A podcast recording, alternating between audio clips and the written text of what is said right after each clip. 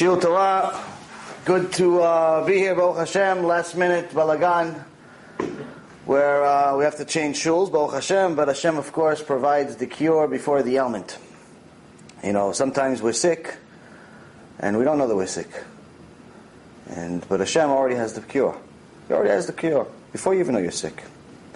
The Rambam says, today is Hilula. Today is the day that he passed. Today is the day that people use this opportunity to celebrate. But if people only knew what the Rambam said about himself and how he thought, how he taught Torah and what he said in this Torah, they would celebrate a little different.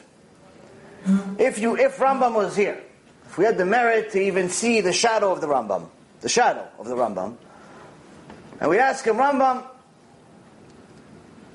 what should we do to honor you? Should we have schnitzel at 9.30 at night with tarbuka? Like we just came from the desert? Maybe bring a camel to make the special effects?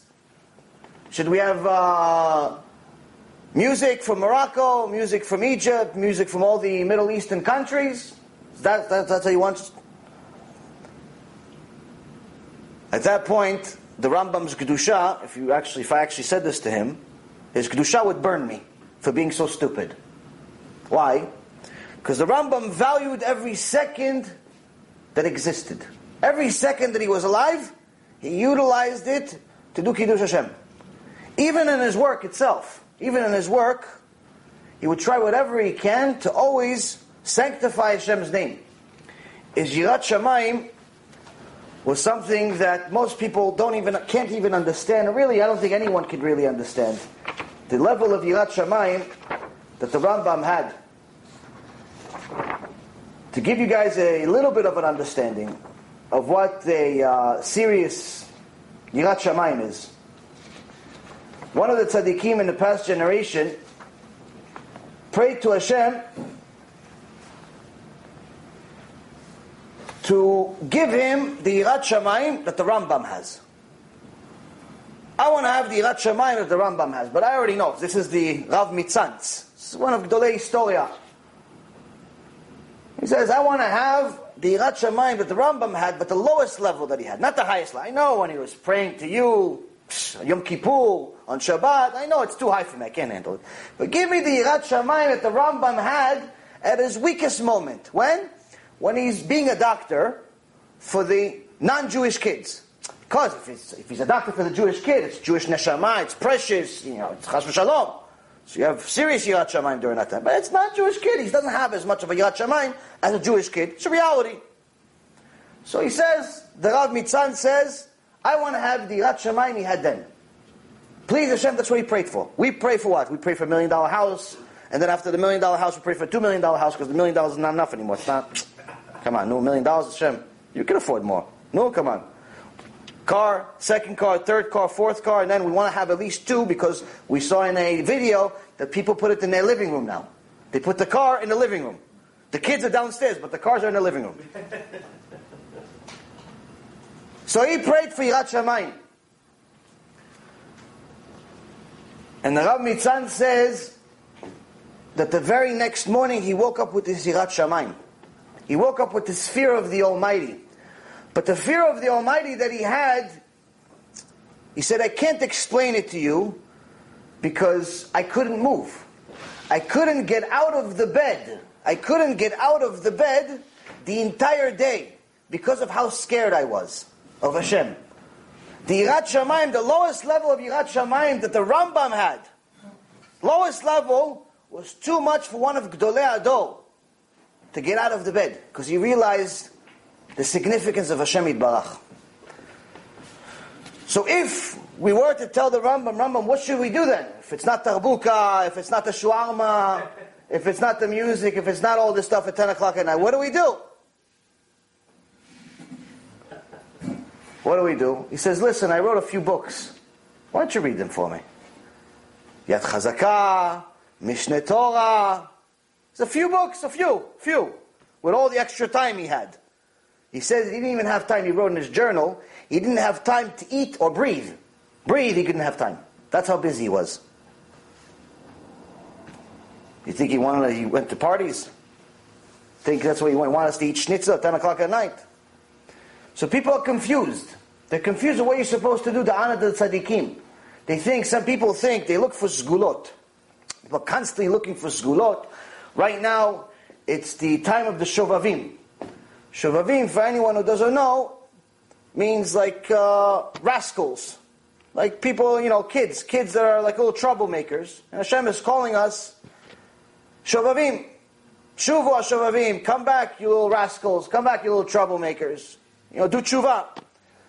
But where do we get Shovavim from? Because the first letter of each one of the parashot over the next six weeks spells out the word Shovavim. Shin, Bet, Bet. So this is a time that a lot of people say is a good time to do tshuva. It's a good time to do tshuva. The good news is, it's always good to do tshuva. You don't have to wait for today. You also don't have to wait for Elul. But if people are going to use this to do tshuva, fine. You're going to use this excuse to do tshuva, terrific, no problem.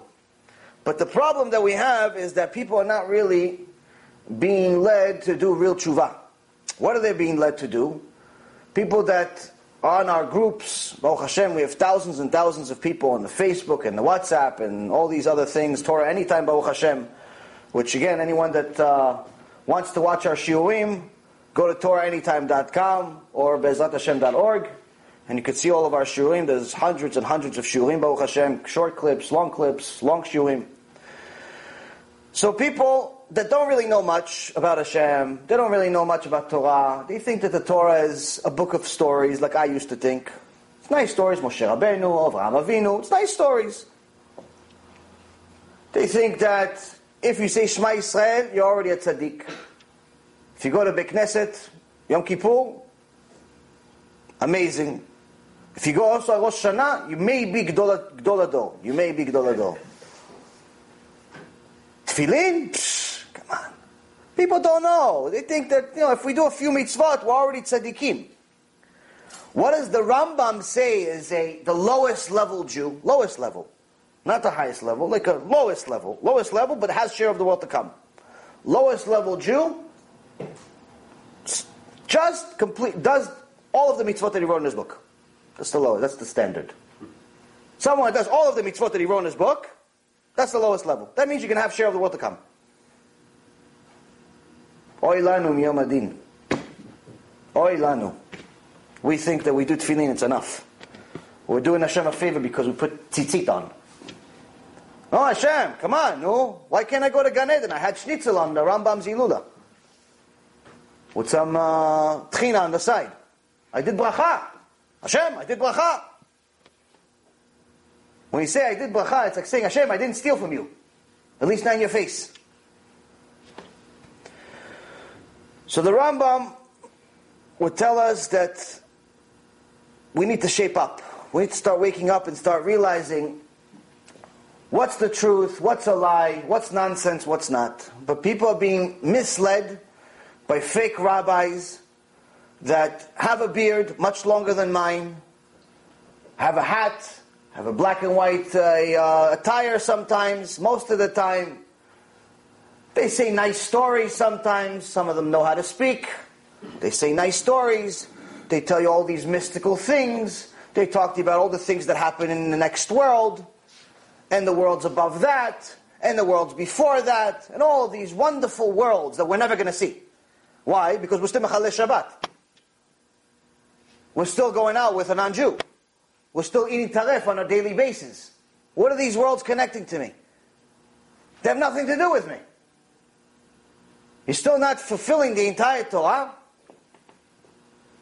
These worlds have nothing to do with us. So these same people, they tell people, listen, Shovavim, all you got to do is Ziri Tehillim, 40 days in a row, you're safe. You're not going to have any car accidents. You're not going to get sick. No terrorist is going to kill you. Because a lot of them, there's about a billion of them, by the way, in case anybody was wondering the status of the terrorist uh, organizations today, it's about a billion terrorists. Maybe a little more, give or take a hundred million. There's about a billion people that want to kill you, openly. Another probably two to three that are like behind the scenes. So they say if you read Tehillim 40 days in a row, or 30 days in a row, some people say 70, mahmirim, 70 days. 70 days in a row, 71 days in a row, you read Tehillim, or you say all these different blessings, or maybe put the red string. You do all these things, a sgula. Sgula leparnasa, sgula lerefuah, sgula lezeh, sgula lezeh, all these sgulot.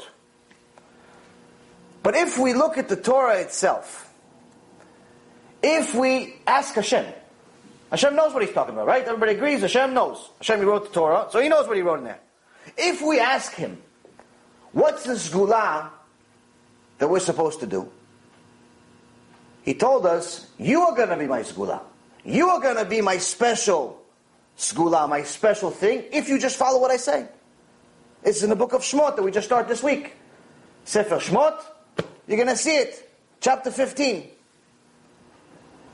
Hashem says, you can be my sgula. You could be something special. You could turn into the special thing. By what? By just doing what I said. That's it. Just follow the Shulchan Aruch. Follow the mitzvot. Put tzitzit on. Put a keep on. Act like a Jew. Don't be so shy. Look at these. We are just talking before the lecture. Look at all of these Arabs, terrorists. They're proud of being Muslim. Even with the knife in their hand, they still pray in the airport. They still pray in the middle of Midtown. They still pray in the middle of the street. They don't care that there's traffic. Well, Jews, we're like shy. We're shy to be Jewish. So we go pray in the corner. Chas v'shalom, somebody's going to see us praying. Busha v'chirpa. So we have to start waking up and start realizing instead of finding an excuse to have a party, we have to find a way to get closer to Hashem Yitbarach. Because all of these gulot, not all of them actually follow halacha. Many of them are fake. Many of them actually have no source whatsoever. And as a matter of fact, some of them are actually even dangerous. Rav Levenstein, Shlita, said a story. He said that uh, one time his father was sick, and uh, they went to this Mekubal. Mekubal, this guy in Israel, supposed to be Mekubal. And they asked him, you know, what should he do? He's in to hospital, sick, ta ta ta. He says, take this mezuzah and put it under his pillow. You have nothing to worry about. And give me the credit card too. They don't do it for free. So that's what they did. Save a life. What are you going to do? The guy looked like he was religious. Looked like a mekubal. Mekubal is even more. Looked like a tzaddik. Rav Levenstein is not exactly a fool. He's Talmid Chacham. He doesn't necessarily know the entire Torah, but point is, big Talmid Chacham. And also, at desperate times call for desperate measures. Sometimes when you have family, when you're when, tanagua, when you're you're involved in something, sometimes your emotions overtake your rationale. So anyway, so he heard this mekubal say, take a mezuzah, put it under the pillow. Your father, it's as good as gold. Shortly later, father died.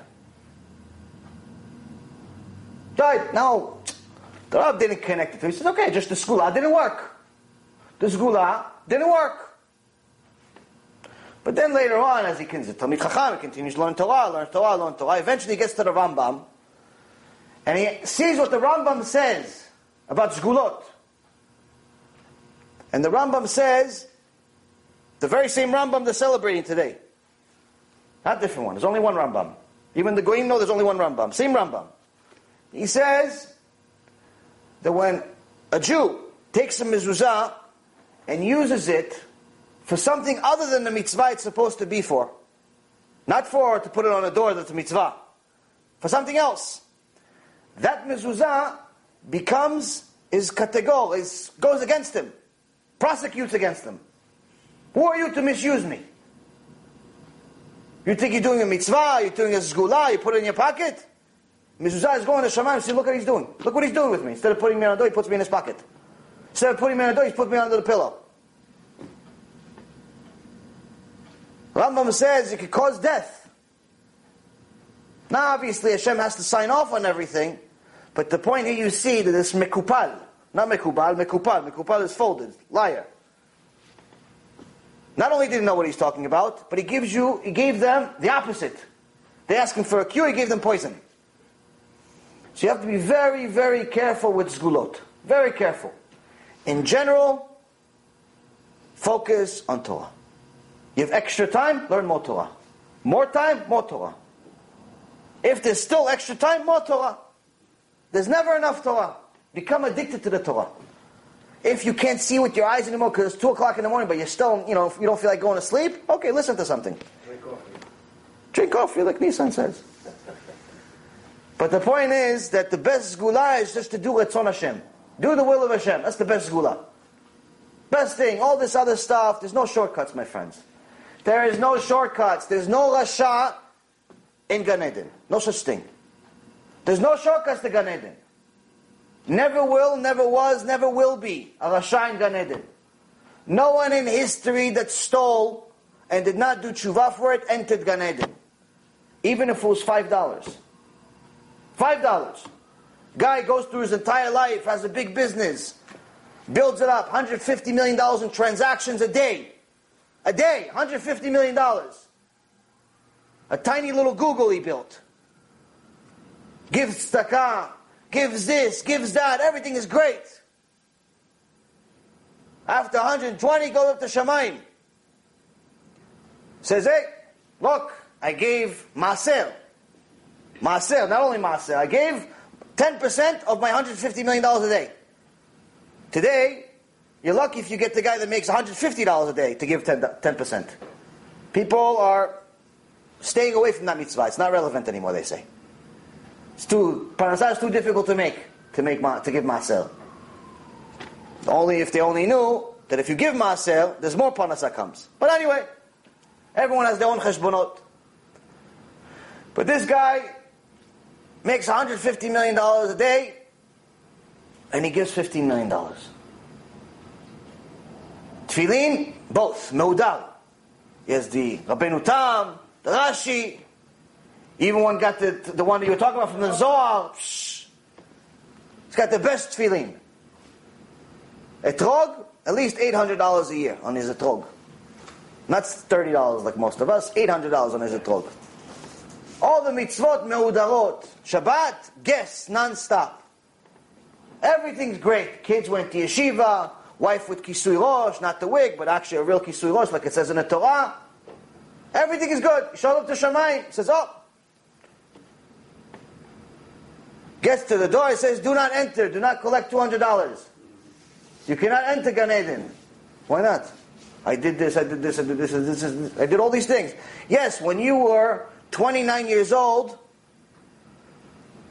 you borrowed $150 from your friend. And you never paid it back. You never paid it back. Gezel, the Gazlan, thief. You have to go back. You have to go back to paying the $150. So anyone that understands this should know if you owe somebody money, you have to find a way to pay them back throughout your life. Do what, the best you can to pay them back as soon as possible.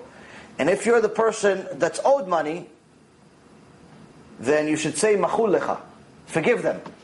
If they give you the money, they give you the money. But in general, it's better for you to just forgive them. Forgive them. You don't have to necessarily call them, say, by the way, I forgive you, you don't have to pay me. But you could say it, talk to Hashem, pray to Hashem, during Itbudedut, during just general prayer to Hashem. Say, Hashem, I forgive them. They don't have to pay me back. Why? Because you don't want to come back also. Because if he has to come back to pay you back, you have to come back also. Who wants to come back to this world? We're barely surviving now. So, if we actually start looking at what the Rambam says, we see the Rambam wasn't all about parties. The Rambam was more interested in Torah. And the Rambam, also when people ask, what does the Rambam have to say about the end of times? Rambam's Gdola Dorot, giant of giants. Even the Goyim know that he's an extraordinary human being. They call him one of the 18 most influential people that ever lived. And the Rambam says a lot of different things about the end of days. He says, in reality, we're only going to know what's exactly going to happen once it happens. But a person should not spend too much time learning about the end of times, nor should they guess what's going to happen and how it's happening, because learning about the end of times ultimately will not get you to have real Yirat Shamayim or Ahavat Hashem. Yes, it may get you to wake up a little bit. Gog Magog is down the street. We have a obviously problems from all parts of the world. Everyone wants to Shem kill the Jews. The terrorists are multiplying.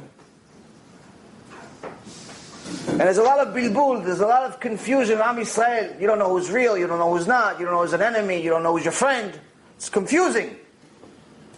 Rambam says, focus on the halachot. Focus on doing what Hashem said.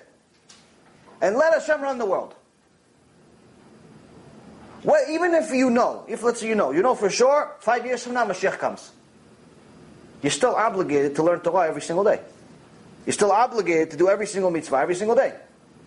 If you know Mashiach's coming next week, nothing changes. If you know Mashiach is coming in 20 years from now, nothing changes. Meaning that even if the whole world goes upside down or right side up, it doesn't make a difference. Nothing changes. You're still obligated to fulfill the entire Torah. Now, this week's parasha is very, very interesting. And then we're going to go and continue our series of Pirkei Avot. And Bezrat Hashem will connect all of it. I believe this week they are inaugurating the new American president. And everyone is acting as if the Mashiach is coming to town. As I've told people multiple times over the last month or two, that although he seems like a very nice guy, although his daughter converted to Judaism, it'd be nice if she actually learns the halachot of tzniut, uh, or at least somebody teaches her how to be modest, because that is part of Orthodox Judaism. But nonetheless, I understand why she can't find a real rabbi because everybody's scared of her money. Rabbi is scared of a billionaire. They're scared of the guy that has ten thousand dollars a month. Of course, they're going to be scared of a billionaire, especially if the billionaire is the president. But anyway, everyone thinks the Mashiach is coming to town. Paro left. This is exactly this parasha. Parashat Shmot starts with Vayakam Melech Hadash al Mitzrayim Asher lo yada Yosef.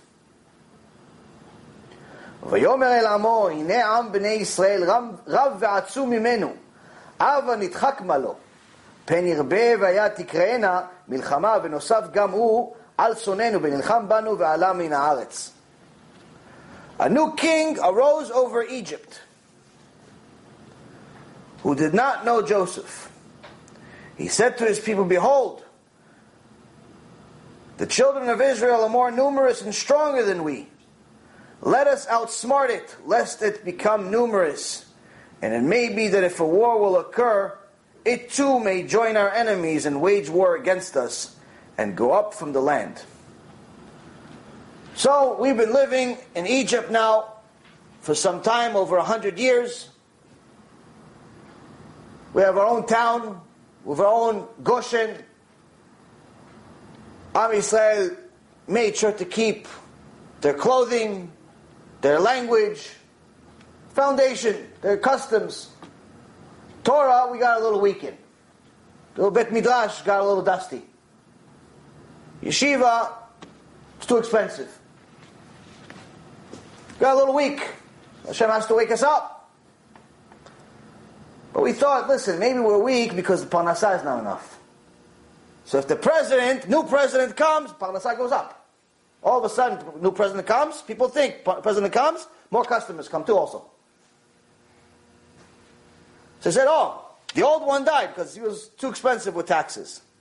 The new one's going to come. That's our salvation. Same thing happened in Parashah. But the new one, they didn't expect anything. They expected this one's going to be better than the last one. But what does it say? ויקם מלך חדש על מצרים אשר לא ידע את יוסף. A new king rose over Egypt, but he didn't know Joseph. What do you mean he didn't know Joseph? Joseph died already.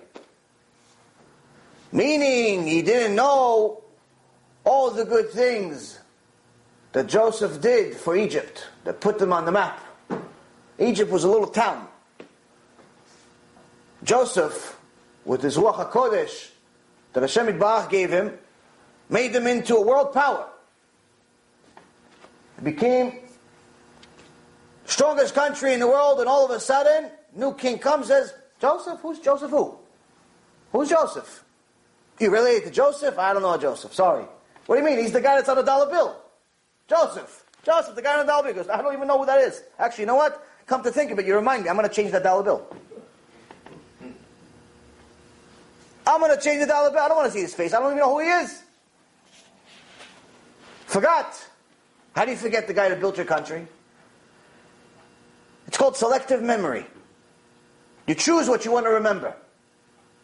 We have it too sometimes. We selectively remember what Hashem said, what He didn't say. Sometimes we say, listen, Hashem, I love you. But if my friend's going to have a wedding with mixed dancing, I'm calling anyway. I know you said no, but Hashem, come on. You didn't really mean it. All of a sudden, you go to the wedding, the women in the neighborhood, tzadikot, always tznuot in the house, with the little babies. Everybody's cute, right? Everybody's tzadikot. You think it's uh, Rivka, Sarah, Chana. You see all the tzadikot. They arrive at the wedding. All of a sudden, no one has kisui rosh. Everyone either is not wearing any kisui or they have wigs all of a sudden. What happened? You're Sephardic. Where did the wig come from? What happened? How come, you, how, come your, how come your clothes so tight all of a sudden? Usually you wear something normal. Why are you so tight? Why are you looking like you're going to a runway show? No, it's a wedding. Oh, selective memory, you forgot. You forgot that Hashem's alachot also are for weddings too. It's not just outside of the wedding. It's very easy to be religious in your house. In your house, it's easy. It's not embarrassing. You can be with pajamas all day. Long sleeve shirt, loose clothing. It's easy to be religious at home. Open a siddur, shachrit. Open a siddur, mincha. Open a siddur, arvit. You open a chumash, even though it's like TV in the background, it looks like you're studying. It looks like it. Ava nitchak malo. Let's fool him. The Egyptians said, let's fool the Jews. We are trying to say, let's fool Hashem. Let's fool Hashem. We'll be religious at home. Outside, not so much. Kosher in the house. Outside, I'll eat Subway. But the tuna, Kodarav, come on. The tuna sandwich. Tuna sandwich, Kodarav, it's, it's fish, has fins and scales. What about the bread? What about the bread that's not kosher? That has the fat of pigs in it. What about that one? So, like the pizza, so, when everyone is getting their hopes up, it's time for us to have a reality check. Reality check tells us that En al milismoch ela אלא על אבינו Gemara Masechet Sotah, page 49, gives us different prophecies of what's going to happen at the end of times. If you read it, which we did a couple of shiurim about it, for anyone who wants to go through the details, you read this page and it's mamash like reading a newspaper. Modern day newspaper. Everything it says happened. When? Now. Everything. And then it says at the end of the Gemara, it says, there's nothing for us to rely on in this time other than our Father in heaven. Nothing else. We can't rely on our friends. We can't rely on rabbis. We can't rely on our parents. We can't rely on anything. Can't rely on our money. Can't rely on our beauty. Can't rely on our smarts. What we have, what we don't have. It's going to be very hard to find a real rabbi, it even says. It's one of the prophecies. Why? Because the truth will be hated. One of the prophecies at the end of time is going to be that the truth will actually be despised. So that's why, for a party, you get 50 people, five minutes. Hey guys, we're having schnitzel. 50 people show up. Shul Torah, you have to beg people to show up to. Beg them. No, we're going to have uh, Shul Torah. Is it food? Shul Torah. What about the food? Nissan's bringing drinks. Okay, I'm coming. Why? Because we need to entice people to come, but unfortunately, the competition is not the Arabs. Competition is not the Christians. Competition is the fake rabbis. All they do is make parties all day. Parties, parties, parties. Every day is party. Every day is Hanukkah. Every day is Hanukkah. Why? Because parties bring in money.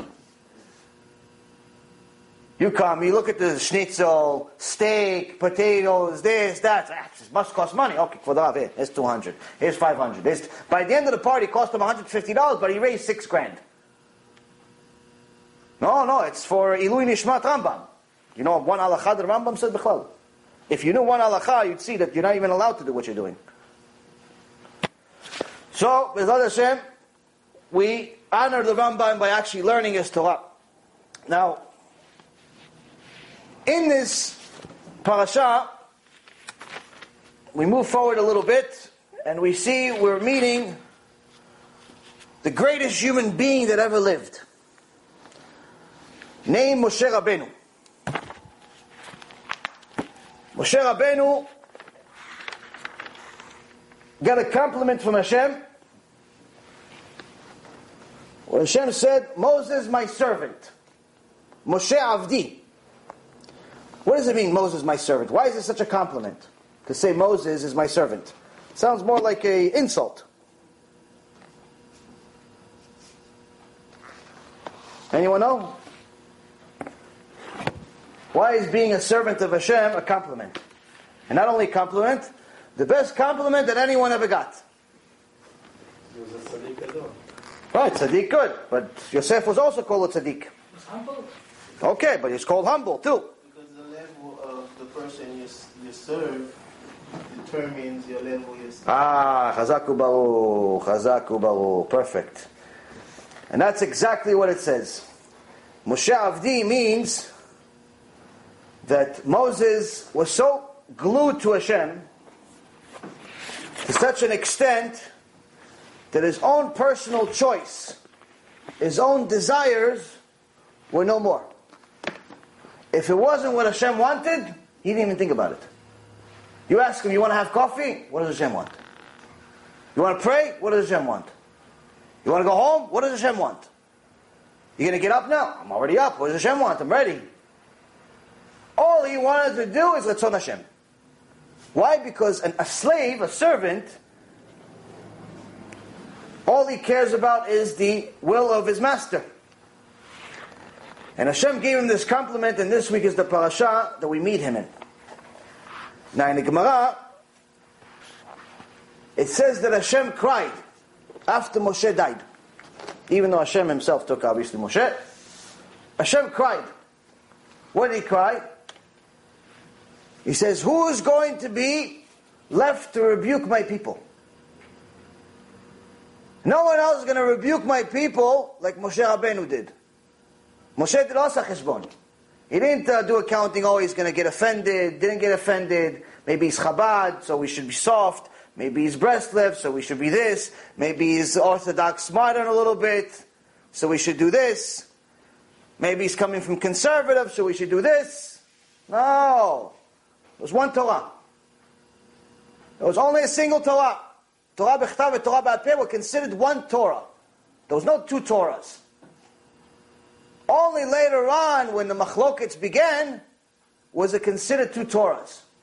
But in general, until then, one Torah. Even though one was by heart and the other one was written, the point is it was considered a single Torah. Only the machlokets, the disagreements, made us start viewing it as two separate entities. And Hashem said, Who is going to be there to tell my nation the truth? Who's going to rebuke them? No one will tell people the truth like Moshe Rabbeinu. Why?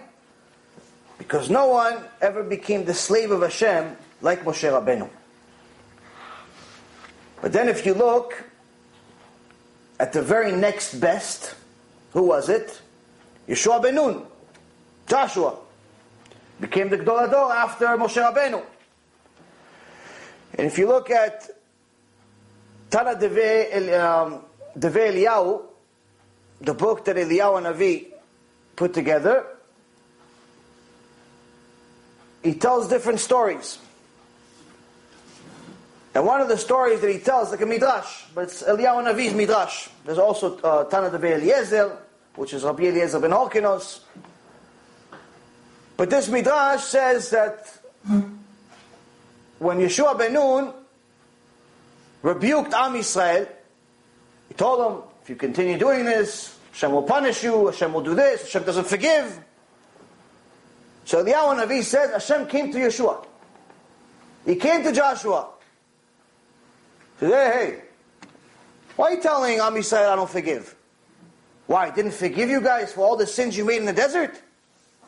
The ten tests, you tested me ten times. I didn't forgive you each time? You saying Lashon Hara about me? Hashem came to him with complaint. Yeshua Ben Nun says, I told them all those things because I wanted to scare them.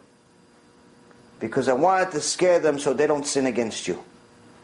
And Eliyahu Navi says, Hashem kissed his hands and his forehead. That's my son. That's my son. That's someone who loves me. Lo secheshbon. He's not doing accounting who likes it, who doesn't like it, who agrees with it, who doesn't agree with it, if it's your style or not your style. The bottom line is there's a single truth. Sometimes we have to get shell shocked a little bit before we're willing to accept it.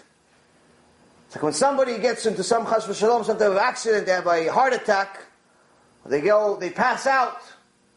First thing we do, we throw some water in their face, try to wake them up. They don't wake up, you slap them in the face. Not because you hate the guy. You want to get him back. You want him to get him wake up. You slap him in the face. If that doesn't work, what do you do? You electrocute him. You put the electric shocks. Meir Tzaddik from Torah Anytime. That's what he did for many years. Reviving people. Now, what if he doesn't react to electricity? What if he doesn't react to the electric shock? You call Chevra Kadisha and say Kaddish. He's dead. That's what Hashem is trying to do with us. First, he tries to throw some water in our face. Parnasah problems, Shlom Bayit problems, children problems, got an accident problem, all different annoying things that happen in life. He's throwing water in our face, saying, hey, if something's not good in your life, that means there's something not good with me and you. Sometimes I'll give you a test to bring you higher. But if you were high enough, I wouldn't have to do it. So if something's not so, not so good for you, doesn't taste so good, something's missing. Hashem's calling you, He's throwing some water in your face. Wake up. You don't wake up. He gives you a slap. Gives you a slap. Slap hurts a little bit. Account went down from 100,000 to 30. Your business just got a notice from the IRS. Your partner just decided that he wants to separate. You know, things that are not 100% there yet, but it's like not looking so good. Everyone gets a letter from the IRS. Shem. It's almost like they got a letter from Gehenom. Welcome. Everyone's scared of the letter from the IRS. That's what we get. Hashem slapped us a little bit. We're going to audit you. We're going to audit your mitzvot. And if we don't wake up, he has to electrocute us. He has to put you to very difficult things to such an extent that chas v'shalom go through a test like I went through for seven years. Seven years of suffering, anguish, disaster, doctors pretty much giving up on you. Who wants that test? And if that doesn't work, call Chevra Kadisha. That's it. Game's over. Hashem's not joking. So when Hashem had this extraordinary person named Moshe Rabbeinu being the number one rebuker in history, the number one Ish Emet, and he passed away from this world, Hashem cried. Says, who's going to do a great job like him? I always say to my Rav, if Moshe Rabbeinu came right now with the Mashiach, he'd ask Hashem if this is getting Gehenom. We're so far away from where we're supposed to be, he think we went to the wrong address. It's time for us to make this the right address. Now this very same Moshe that Hashem said, you are the Mashiach of the generation. Even the Mashiach that's going to come at the end of times is not going to be great like you. Even the Mashiach, the whole world, was created for you to give Am Yisrael the Torah. Meaning, if you don't give, you decide, listen, you know what? I don't want to do it. I want to go on vacation. I'm going to go to Cancun. I'm going to go to Bahamas. I'm going to go to Cuba. They're just uh, cheap flights now. They're still building the hotels. I want to go to Cuba. Say hello to Fidel or his brother. I think Fidel died, right? Did he die? He died. Baruch Hashem. So, I'm going to go visit him. Argues with Hashem. No, no, I don't want to do it. I don't want to do it. Let's say Hashem says, you know what, don't do it. That means there's no point in the world. No one else had the merit to receive the Torah. So now, after a weak argument, according to the Midrash, a weak argument between Hashem and Moshe. Moshe says, no, no, no, I don't want to do it. I'm not righteous enough. I'm not good enough. Maybe my brother's going to be offended. Who am I, Bechlal? Not because he doesn't want to listen to God, because he's so humble. After a week, Hashem gets angry, he says, oh, you have to do it. Now I'm not asking you. Now you have to do it. So now you see, okay, Moshe is Moshe. So you think Hashem is going to send him with some bodyguards, give him some protection, some privileges, a little slack. Okay, you don't have to do tefillin netz. You could do it at 9 o'clock, it's fine. To Stiblach at 9.30 maybe. 9.30, do tefillin, it's okay, Moshe. Come on, you're going to bring all of Am Yisrael out of Egypt, it's okay. You don't even have to do one Rabbeinu Tam, just do Rashi, it's enough. Mincha? Yeah, yeah, Mincha, you can start, you know, quick one. You don't have to do the Korbanot. No Korbanot, just go to Ashrei Yisrael Go, go, skip, skip, it's okay, it's okay. Aleinu la'asi. It's okay, it's on me. Moshe! Same parasha. Parashat Shmot, chapter 4, verse 24.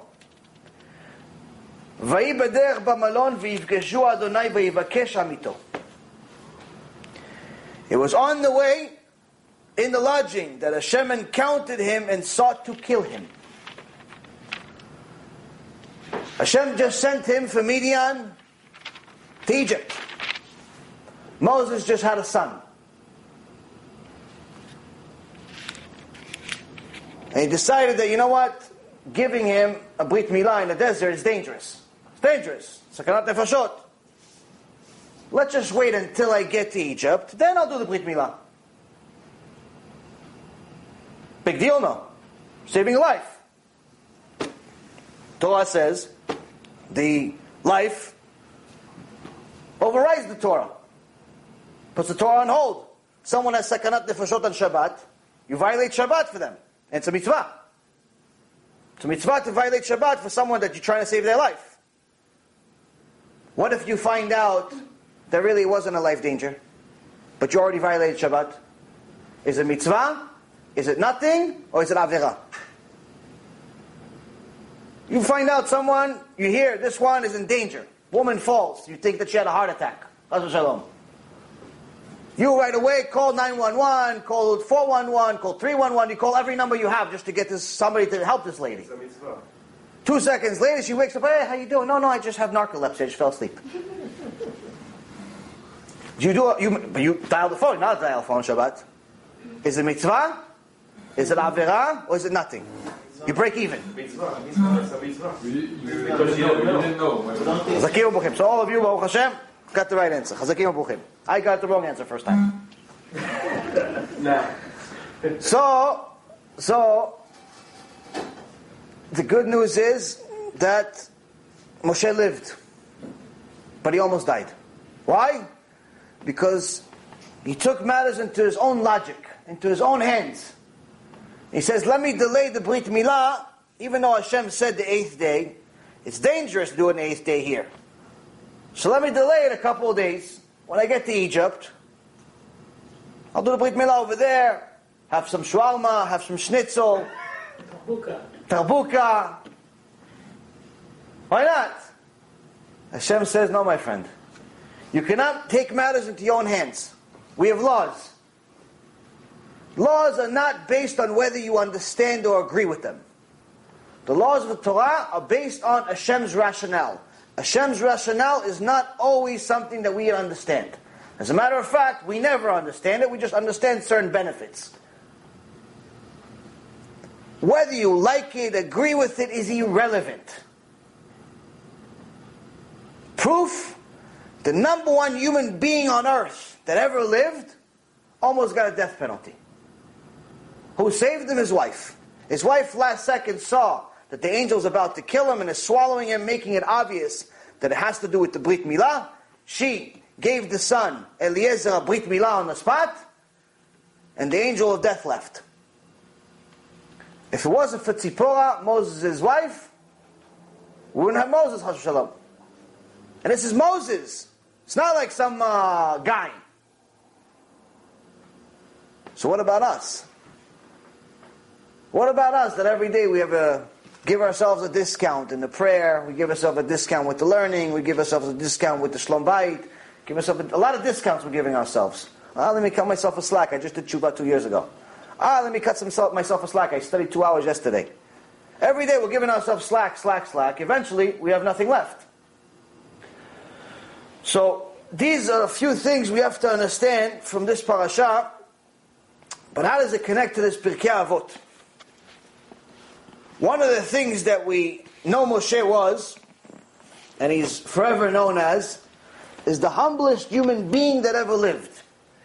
Despite being the greatest human being, the great, despite being the only one that ever spoke to Hashem face to face, despite being the only one that received the Torah in Mount Sinai directly from Hashem, going to Shamayim, getting presents from all the angels, including the Satan himself, gave him a present.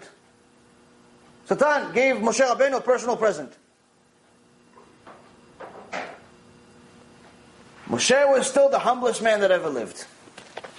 In this Mishnah Avot, chapter 2, Mishnah 10, Bet Yud, it says, חמישה תלמידים היו לו לרבן יוחנן בן זכאי, ואלו הם רבי אליעזר בן הורקינוס, רבי יהושע בן חנניה, רבי יוסי הכהן, רבי שמעון בן נתנאל, ורבי אלעזר בן ערך.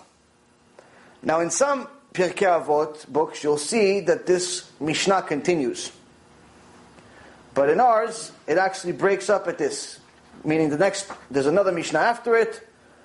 Meaning the rest of the Mishnah in other books is a, uh, is a separate Mishnah. Because there's so much to learn from this, this single one, we're going to keep it as this book says. And BeEzrat Hashem, try to figure out what we can learn from six names. What can we possibly learn from six names? Vaitai Joey, Steve, Yecheskel, Moshe, and Tzvika. I got thank you very much. It was a good show. I'm going to go have some schnitzel. What are you going to learn from those names? And it's not only names, it's a whole Mishnah, meaning the Mishnah is telling us you have a lot to learn from these names, just from the names. There's such amazing names, there's such amazing people that Oh, it's okay. Thank you. It's getting mitzvot. Thank you so much. There's such extraordinary lessons to be learned from these names. You don't even need to know what they said. Just learn their names. So first and foremost, we have to see what we can learn from here. Number one, We're saying that Rabban Yochanan ben Zakkai had five primary disciples. They were Rabbi Eliezer ben Holkinos, Rabbi Yoshua ben Hanania, Rabbi Yosef the Kohen, Rabbi Shimon ben Netanel, and Rabbi Elazar ben Arach. So this is the same Rabban Yochanan ben Zakkai that was the student of Hillel. And we see that they mention he has five students. But if you look at the Gemara Masechet Pesachim, page 26a, it says that Rabban Yochanan was such a huge personality, such a huge rabbi, that he had so many students, he couldn't give it inside. All of his shiurim, had to give it outside. Because now, no, there's no hall big enough to support all of his students. Thousands and thousands and thousands of people. Not me skin like me, I can barely get a minyan. He got thousands of people every day. Shul, 50,000 people show up. Madison Square Garden was already too small for him. Only outside. So why is he mentioning these five? So Chazal explains to us that these specific five were the top five students. But what top? Top what? They were smart, they were funny, they were they knew Gemara by heart. What? What was far? Top, most humble of all. They were so humble that if Rabban Yochanan did not mention them, we wouldn't even know about them. They didn't think of themselves as anything big deal. Where did they learn this from? Moshe Rabbeinu. Humblest man that ever lived, had some good students. Also, there's a midrash in Me'am Loez that Hashem in Mount Sinai comes to uh, Moshe in Mount Sinai comes to Hashem and he says to him, Hashem, you said that my descendants are going to inherit your Torah, are going to continue my lineage. He goes, yes. You are, you do have one. You do have one that's going to be a light to the nations. says, which one of my sons? Eliezer or Gershom? Goes, no, no, no, it's neither one of them. I have another wife, another son. No, it's one of their grand, grand, grand, grand grandkids. His name is going to be Eliezer.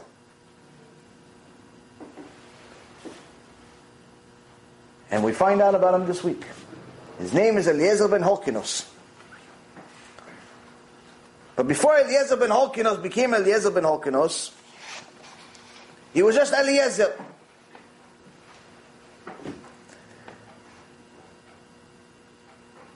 And in order for him to become what he was, he had to go to his Rav.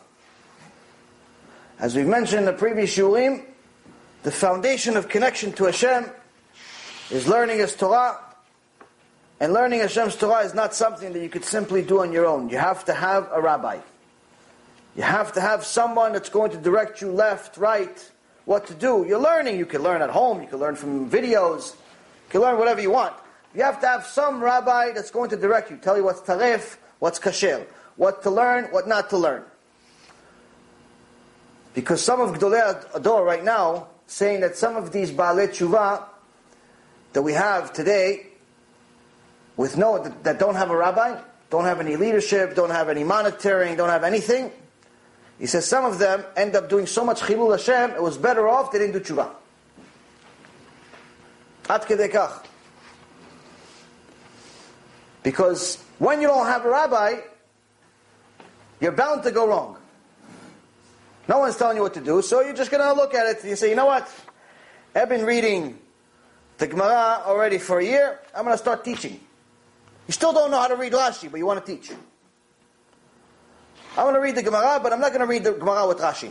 I'm just going to read the Gemara. I'm going to understand it the way I want to understand it. Like I had a guy today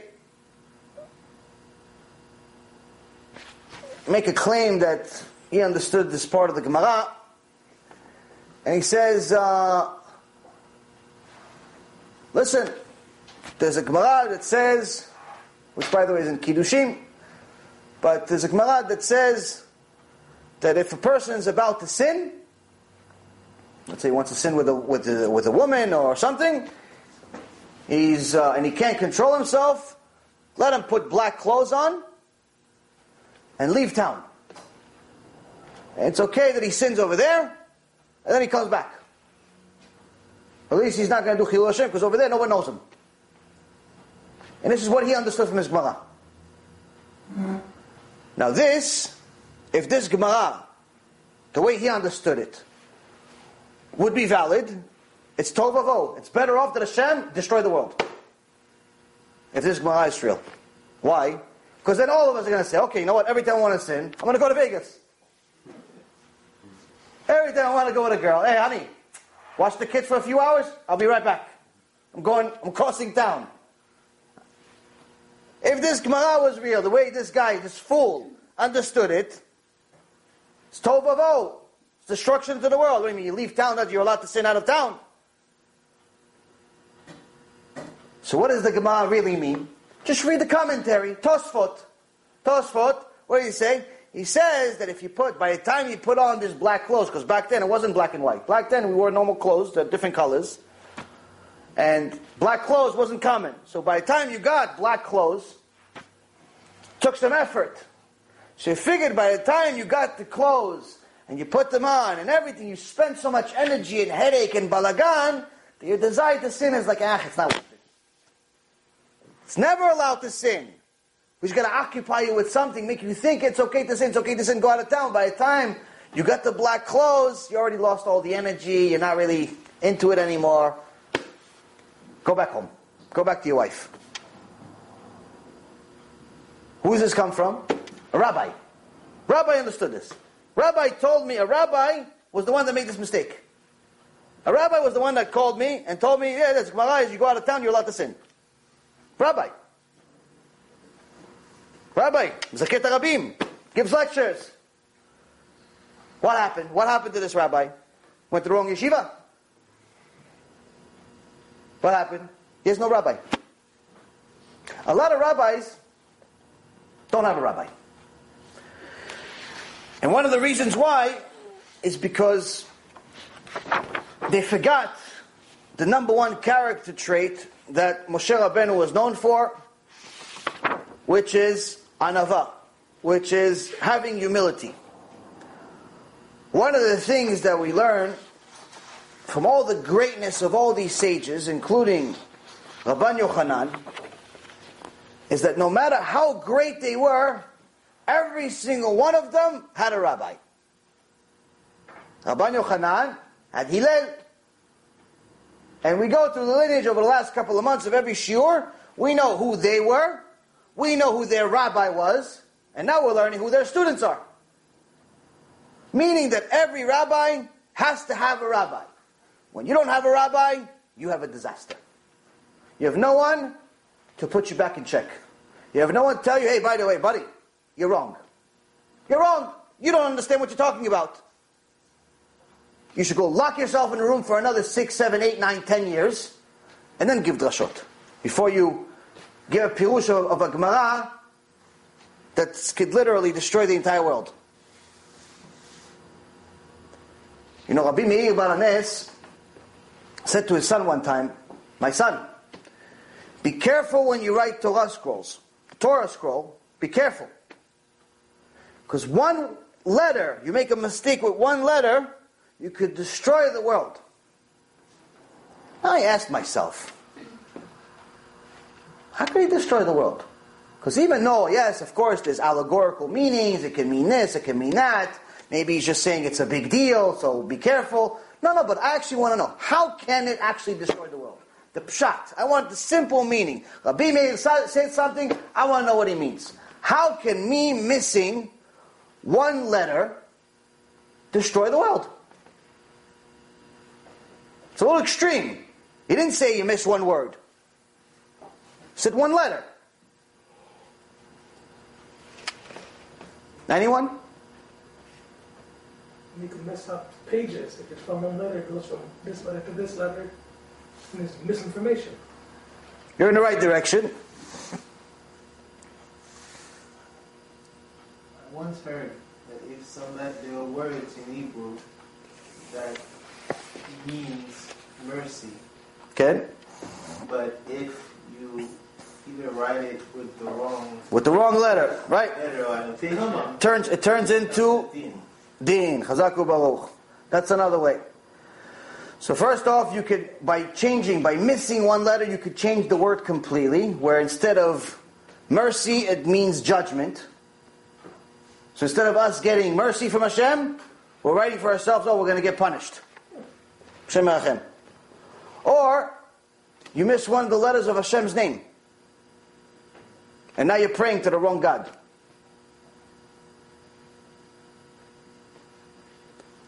You have a problem. So Rabbi Meir says, be careful with one letter. One letter, you could destroy the world. Why? Because people could spend their whole life worshiping the wrong God. They call it Christianity.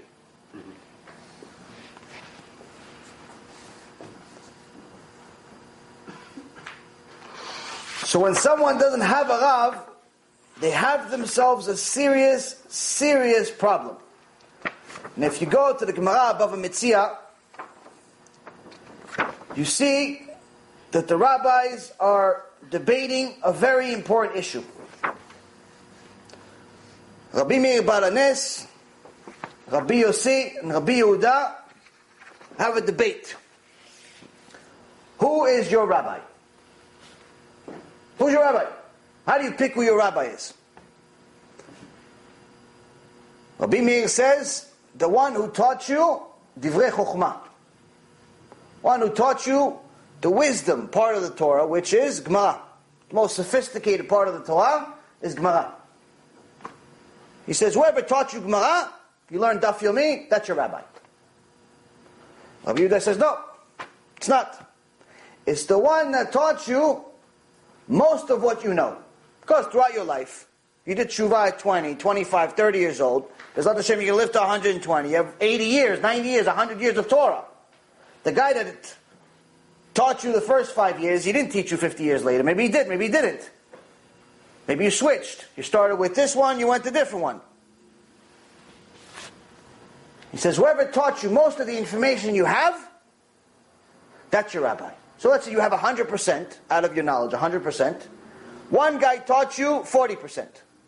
And then 10 other rabbis throughout your life split the other 60%. Each one 6%, let's say. So one guy really is your rabbi. He taught you 40%. Everybody else, 6, 7, 8%, 10%. But one guy is the focus guy. You have 100 CDs, 40 of them are Rav Mizrahi, and the other 60 are like a bunch of other rabbis. Okay, so Rav Mizrahi is your rabbi. That's what Rabbi Yehuda says. Rabbi Yossi says, no, I have a source. I have a source, and my source is David HaMelech. He says, we learn from David HaMelech that even if someone teaches you two Mishnayot, two things in Torah, two small things, not only do you call him rabbi, but you must give him honor. Just like David HaMelech gave his enemy, Achitophel. His enemy, his arch nemesis. But he taught him two Mishnayot. Some say it was really only one because he knew the other one. But David HaMelech forever called him my rabbi. So they have a machloket. Which one? It's like anyone teaches you any Torah. Rabbi Yossi says, any Torah he teaches you, he's already a rabbi. What do we see from here? What do we see from this whole argument? What do they all have in common? The one thing they all have in common is that in order for you to be a rabbi, in order for you to have a rabbi, it has to be someone that teaches. If you go to Beit Knesset and you go to the same Beit Knesset 30 years, and the rabbi there, he just sits there, he's, you know, nach nach he's like sitting over there, hi, shalom, shalom, Hanukkah party, come, come, leave, okay, it's okay. Hello, hello, bye bye. But you don't really listen to what he says, you don't learn from what he says. He's not your rabbi. You go to shul 30 years, 40 years, 50 years. You could be next door to you in Olam Haba, he's still not your rabbi. Who's your rabbi? Someone teaches. Someone teaches and you accept it. So, this is also for an explanation for all of those fools that always ask different rabbis, especially speakers, where is your smicha? Do you have a smicha? who gave you a smicha. A smicha is in essence like a uh, test that you've passed in order to be a rabbi. And the source for it is from Moshe Rabbeinu, gave a smicha to Yeshua ben Nun. He put his hands on Yeshua ben Nun, and that was the first smicha. And then we see it in the Gemara several times where to make someone a rabbi, they would do the smicha. And today, in order to get a smicha, you have to pass a test. Problem is that the smicha of today and the smicha of Moshe Rabbeinu or the Gemara days are two completely different worlds. They're not the same thing, they're just called the same name. Why? The smicha of today means that you pass the test in a specific subject. You are an expert or good enough to be a butcher, to be slaughter. You have a smicha for that. You are an expert, biki, in doing chuppah and kiddushin. You learned the halachot of chuppah and kiddushin. They tested you. You can do chuppah and kiddushin. You can marry people. Or you can be a rabbi of a keilah. Or you can do different things. There's different levels of smichot. There's many of them. The smicha of the Gemara is a completely different world. What is it? When you had a smicha in the Gemara, that means you were able to pass laws. You were a dayan. In today's world, it's called a posek. You made laws. You say, from now on, not allowed to touch the pen. Not only, obviously, not allowed to write. Hashem already said that. You're not allowed to touch the pen on Shabbat. It's muktzeh. Law. No one can go against it. Same thing as if Moshe from Mount Sinai said it. That's what a smicha is in the Gemara. Today, the guy that's just learned how to be a butcher, he doesn't even know what the pen is, Bechlal. He just learned how to be a butcher. He doesn't know all these things. So when people say, where's the smicha, where's the smicha, where's the smicha, first of all, we need to know what a smicha is. Second, not everything has a smicha. Not everything in Divrei Kodesh, in Avodat Kodesh, has a smicha. Primary thing is teaching. There is no smicha for teaching. There's no smicha to give speeches. There's no smicha to a uh, to do kiruv. There's no smicha to give shuret Torah. There's no smicha to give daf yomi lectures. And that's why you'll see that some of the top speakers in the world don't have smichot. Because there is no one. Doesn't, you can't get, even if you wanted it, even if you spend your whole life in yeshiva, and this is the smicha you wanted, there is no, it doesn't exist. So people say, oh, oh, who's your rabbi? Oh, he doesn't even have a smicha. How could you let him speak? He's like, yeah, but even if there's nothing for him to have, he can't get it. It doesn't exist. It's like saying, oh, but how could he drive a car without a license? Yeah, but for a driver's license you can get. It exists. But if you tell him, how come he doesn't have a, uh, you know, a license to fly without an airplane, without anything, just fly by himself in the middle of the air? Well, there's no license for that. It's called shigon. It's called maybe you're on ecstasy or something. So that's the sec- that's the next thing. Third thing is if you look at even just less than 100 years ago, 70 years ago, 80 years ago, the biggest sages that in the past generation, at least most of them, came from Porat Yosef.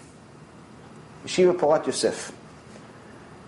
One of them being Rav Ovadia, Zecher Tzadik V'Kadosh Livracha, and many, many other Gdolim, Rav Tzion Abba Shaul, and many, many other giants came from there. You also have Rav Elyashiv, that became one of the Gdolei HaDor. And if you notice, none of them, Rav Ovadia, Rav Elyashiv, ever took a test. Like the modern test that you have today for getting a smicha, they didn't have it. So how did they make Rav Ovadia and Rav Elyashiv not only rabbis, Av Beit Din, meaning top of the top, Rishon LeZion. He didn't pass the test. He didn't take the test that the little Chabad kid took. The little kid, 18 years old, took a test. Rav Ovadia didn't take a test. How, did, how come did they make him Rishon LeZion with his test? Because there's also something called Gaon Mukar. Gaon Mukar means a known genius. Where someone knows so much, it's embarrassing for anyone to even test him. known that he knows more than everybody else. It's known. How do we know? Because when Rav Ovadia was 10 years old, he went to Baghdad. He was sitting in the Bet Midrash, and all these Chachamim are sitting there. They're all learning, older, they're all 40, 50, 60 years old. And all of a sudden he stops, he goes, no, no, no. You, you misunderstood the Tosfot. Right? Chutzpan. What misunderstood Tosfot? Little 10 year old kid. Just got out of diapers a few years ago. What are you telling me you misunderstood Tosfot? Goes, one of the other guys said, hey, relax, let him, let him talk. What do you mean? What's, what, do we, what did we misunderstand? And little Ovadia start, start telling him the whole thing by heart. The whole Tosfot by heart, not just the Gemara. The Tosfot, the little writing, the little stuff on the sides of the Gemara that nobody ever reads. That by heart. Explaining to them how they got it wrong and this and that. Ten years old. For the next six months that he was in Baghdad, they considered him their rabbi. He was our teacher. And the real rabbi, the head rabbi of the, of the Bet Midrash, was a known rabbi, eventually became a uh, Dayan in uh, Israel with Rav Ovadia. Little Rav Ovadia, big rabbi. Many years later, obviously, Rav Ovadia was much older than. But the point is, someone is a Gaon Mukar, someone's a known genius, you don't give him a test. What test? You don't have a test that's it's even at his level. So this again shows us again more education about this whole issue of smicha. People ask, people this, people that. You have to. Before I wrote an article about this, uh, maybe a year ago or so, um, and it's uh, mamash silly because usually the ones that ask if someone has a smicha or doesn't have a smicha, usually they're not looking for whether someone has a smicha or not. They're just looking for an excuse not to listen to them. Because if he, uh, if he doesn't have a smicha, oh, that means he's not a rabbi, so I'm not going to listen to him.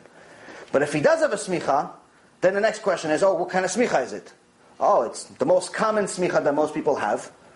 All the, you know, a, uh, rabbis of Kilot, everyone, the basic first smicha that everybody gets to be butcher. What does being a butcher have to do with running a kila? Nothing. Unless you're going to slaughter the, you know, the people that come to the kila. It doesn't have anything to do with it, but they call you rabbi. They call you rabbi. So, but the smicha has nothing to do with it. What does smicha of Shchupan Kiddushin have to do with Shachrit, Mincha, Arvit? Nothing. Nothing. You use it, well, a couple times a year somebody gets married. Has nothing to do with it. What's going to get people to wake up? Torah. Torah doesn't require smicha. So this is why Rabbi Yossi said what he said. He says, someone teaches, that's a rabbi. And today's age, someone that helps you do tshuva, that's your rabbi. But the point is that we need to understand before we go against big rabbis, before we get, go against small rabbis, before we go against anything, first we have to educate ourselves. Good or bad, we have to educate ourselves. So Rabban Yochanan taught us the significance of having a rabbi just from the first few words of this Mishnah. He's telling you, first of all, remember, I'm Rabban Yochanan, these are my five top students. Each one of them was able to revive the dead. Each one of them, we can't even understand how much Torah they knew. Because remember, Rabbi Akiva, that everyone knows, was their student. His student, student. Meaning his two generations after Rabban Yochanan. And Rabbi Meir Bar Hanes and Rabbi Shimon Bar Yochai, that everyone knows, were Rabbi Akiva's students, meaning the three generations from Rabban Yochanan. And even Rabban Yochanan had a rabbi. So why does this guy that called me today not have a rabbi? He says he has a rabbi. But I know he doesn't have a rabbi. He says I have this big rabbi as my rabbi. I know he doesn't have a rabbi. Why do I know he doesn't have a rabbi? Because if he had a rabbi, there's no way that he would make such a foolish mistake. Such a foolish mistake. Maybe he wants to do the sin himself, so he's justified. Shem Rachem Aleinu. Shem Rachem Aleinu. So, Rabban Yochanan tells us, listen, I had five students. Each one of these students was special, but I wanted to make sure that I teach them all the chokhmot, all of the wisdom that we have in the Torah, I want to teach them everything. Now, if you look at the Mishnah, Perek Kelim,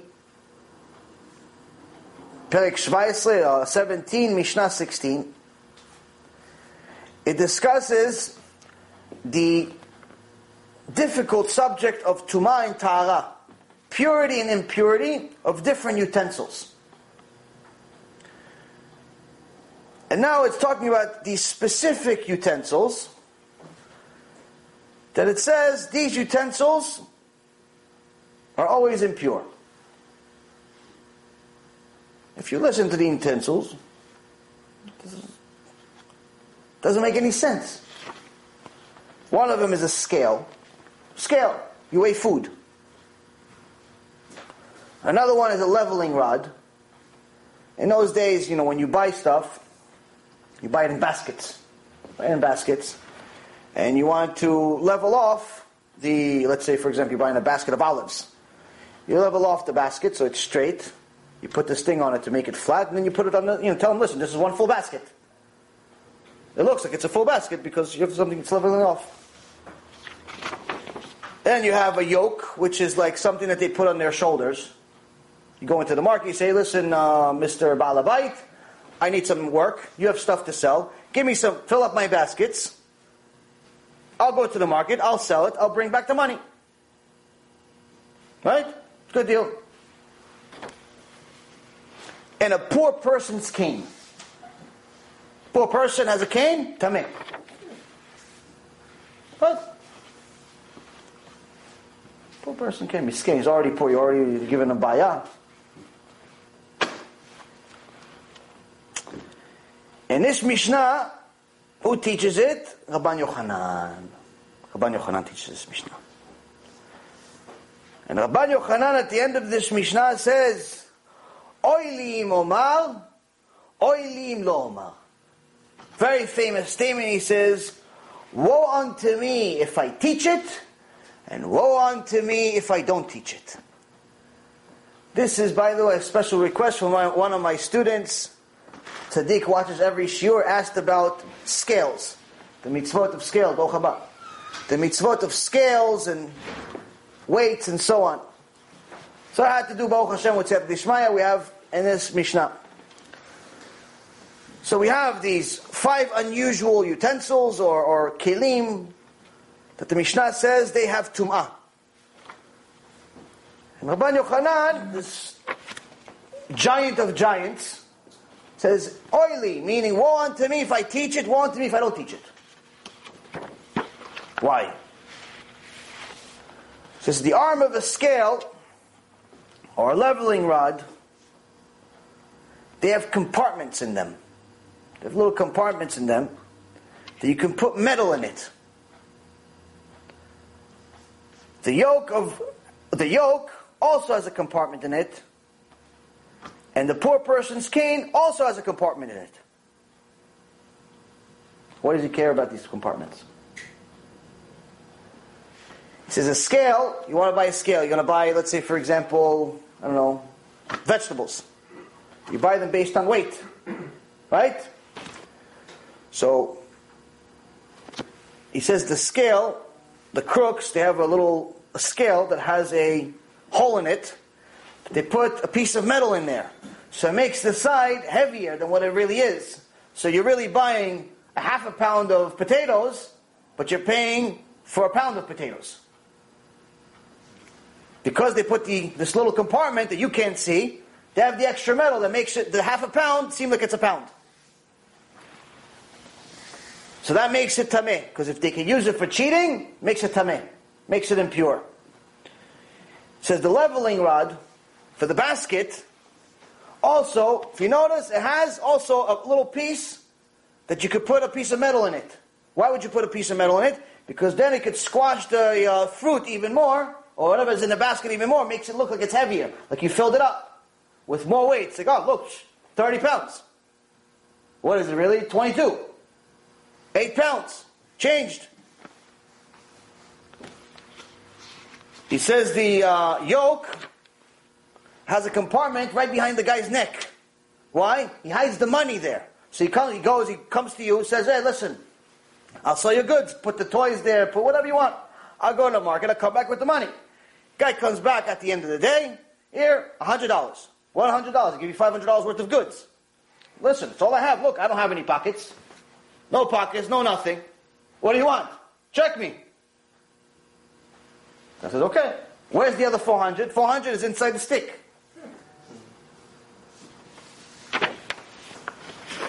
Poor person's cane.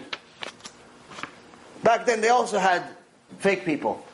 Poor person's cane, the guy's asking for change. Change, change, change. But in reality, this cane is hollow. And he has food and water in it. So he's asking for money just because the batlan doesn't want to work. He's lazy. He just sits there asking for money. It's easy. It's easy asking for money. He's asking for money. He has no busha. He has no honor. He has no nothing. He doesn't care about kavod or anything. He just wants money. It's like these special uh, news programs have once in a while. They catch these fake homeless people. I remember a few years ago I saw this one uh, woman, Reshait Merushait. She actually pretended to be like a, uh, like really like a gibenet. I don't know how do you say gibenet. Gibenet is um, Cripple. cripple, but not cripple, like a uh, humpback. She pretended to be a humpback, and she really she would go and she'd like pretend like the whole thing. She's a good actor. And then after, at the end of the day, the whole day, she's like, you know, like this, and it's mamash, like a whole show. She's being, get an Oscar for it. And at the end of the day, you see this girl goes to the restroom, she comes back, like a, uh, she just came back from a runway show. Brand new clothes, brand new this, brand new car, brand new everything. And the news network caught her at the end. So this poor person, he just doesn't want to work. It's not that he uh, doesn't have any money. His food is really in the king. So from here, we learn that Chazal didn't just have knowledge about Torah, meaning just stories, halachot, you know, the rules. But Chazal had knowledge, what we call today street knowledge, street smart. In reality, it's all Torah. So why did Rabban Yochanan say, Oilim omar, oilim lo omar? Why do you say, oh, woe if I teach it, woe if I don't teach it? על זה אמר רבי יוחנן, אוי לי אם אומר דברים אלו שאז ילמדו מהם התחבלות וה- והמאורעות. Rabban Yochanan says, Woe unto me if I s- disclose the secrets. And the criminals learn from this Mishnah. It's like, oh, look, I could get this thing, make a hole in it, hide the money. I could get the scale, put a weight in it, make the money. I could cheat. I could learn to steal from the Torah. You're gonna allocate. Good. It's great Torah. I learned how to steal. The criminal learns how to steal from the Torah, Hashem Menachem. But then he says, ואוי לא אמר, שיחשבו שאין אנו יודעים את, את, את, את תחבולותיהם. He says, but woe unto us if I don't teach this, where these crooks will think that we, Talmidim Chachamim, don't know their tricks. You know, he tells, see it today, you see an Avrech, like, yeah, he's Avrech, the guy just learns Torah. What does he know in life? I'm not going to go to this Talmid Chacham about my Shlom Bayit. What does he know about Shlom Bayit? He's in the, he reads a book all day. I'm going to ask him business problem. What does he know about business? Bichlal? He learns Torah. He learns about Moshe Rabbeinu. What business was Moshe Rabbeinu in? What does he know about? What does he know about business? What does he know about Shlom Bayit? What does he know about kids? Oh, kids he knows because he has eight kids. But what does he know about real life? What does he know about my partner cheating me? What does he know about Google AdWords? What does he know about marketing? What does he know about the stock market? What does he know about algorithms? What does he know about science? What does he know about government? What does he know? He's a little avrech, makes thousand dollars a uh, a year. What does he know, Bechlal? So a real Talmid Chacham, Rabban Yochanan tells us, if someone's a real Talmid Chacham, they know everything. Everything. Meaning every subject, whether it's business, science, it's not just knowing a little bit. Like most people that we consider smart in the secular world usually have an expertise in one subject, sometimes two, but usually it's one subject, and they know a little bit about a lot of things. Most people that we think are smart, but they're not really that smart, they're just average, they know a little bit about a lot of things, but they're not an expert in anything. And then there's the fools who don't know anything about anything. But secular knowledge in general means you know a lot about one thing and a little bit about a bunch of things, so it makes you seem like you know a lot about a lot of things. You ask the guy who's the president, he says Obama. No, no, it's Obama. I was like, okay, so I was close enough. You ask the guy, you know, what do you think of the stock market? Tell you, oh, Dow Jones is a good company. No, no, it's not a good company. It's, it's an index. Okay, I was close. They know a little bit it. He knows what the Dow, you heard what the Dow Jones is. You heard what the NASDAQ was. You heard what an algorithm is, but he doesn't know exactly everything. But you ask him, well, what about, what do you know about spinal surgery? Oh, psh, write your book. Because he's a spinal surgeon. He's an expert. That is secular knowledge. Torah knowledge, on the other hand, someone that's a Talmid Chacham, will be well-rounded in all subjects. An expert in many, many subjects including secular knowledge. Einstein, one time, was told that there's a big rabbi, big Talmid Chacham, called the Rogachover. Rogachover. The Rogachover Rabbi. And uh, they said, why don't you uh, meet him? Einstein. Another Jew, Jew meets Jew. They went, they sat in a room. Some time later, Einstein comes out, tearing his hair out, saying, with his brain, you can make two Einsteins.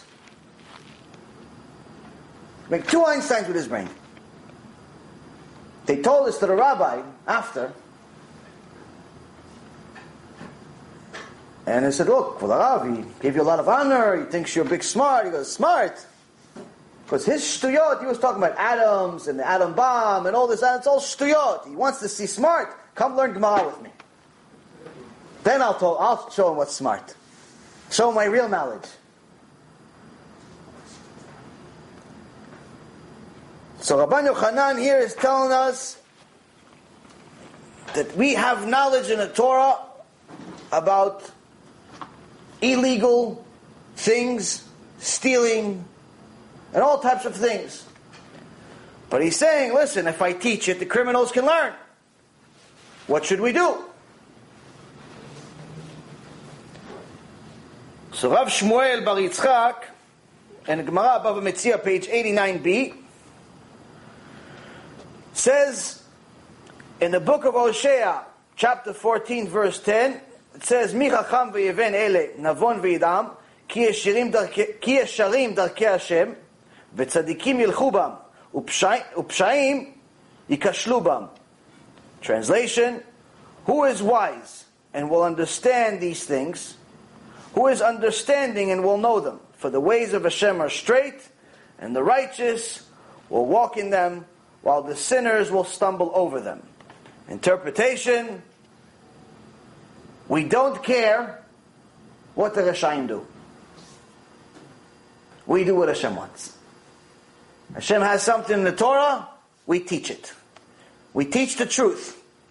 We don't care about if it's going to offend somebody, not going to offend them, if they like it, they don't like it, if it gets in the way of their uh, schnitzel party, or if it gets in the way of their organization's, uh, you know, mission plan. We teach the truth. Even if it means that there's a possibility that a thief is going to learn from it, and will use it for bad. Why? Because Hashem says that the Darkei Hashem Yesharim, meaning the way of Hashem is straight. The tzaddikim are going to learn it, they're going to fulfill it, while the wicked will use it and they'll stumble over it by the end. They'll end up getting in trouble at the end because of it. Why? Because they're looking for excuses. The Torah didn't make them Reshaim. They were already Reshaim before the Torah. They just used it to find excuses. In today's world, we see sometimes people that call themselves religious, but it seems like they don't do anything. Everything has a tail. Everything has an excuse not to do it. Everything has a leniency. And the guy could show you sources. Look, at the source here, it says, I don't have to do this. A source here, I don't have to do this. A source here, I don't have to do this. By the end of the conversation, he doesn't do anything.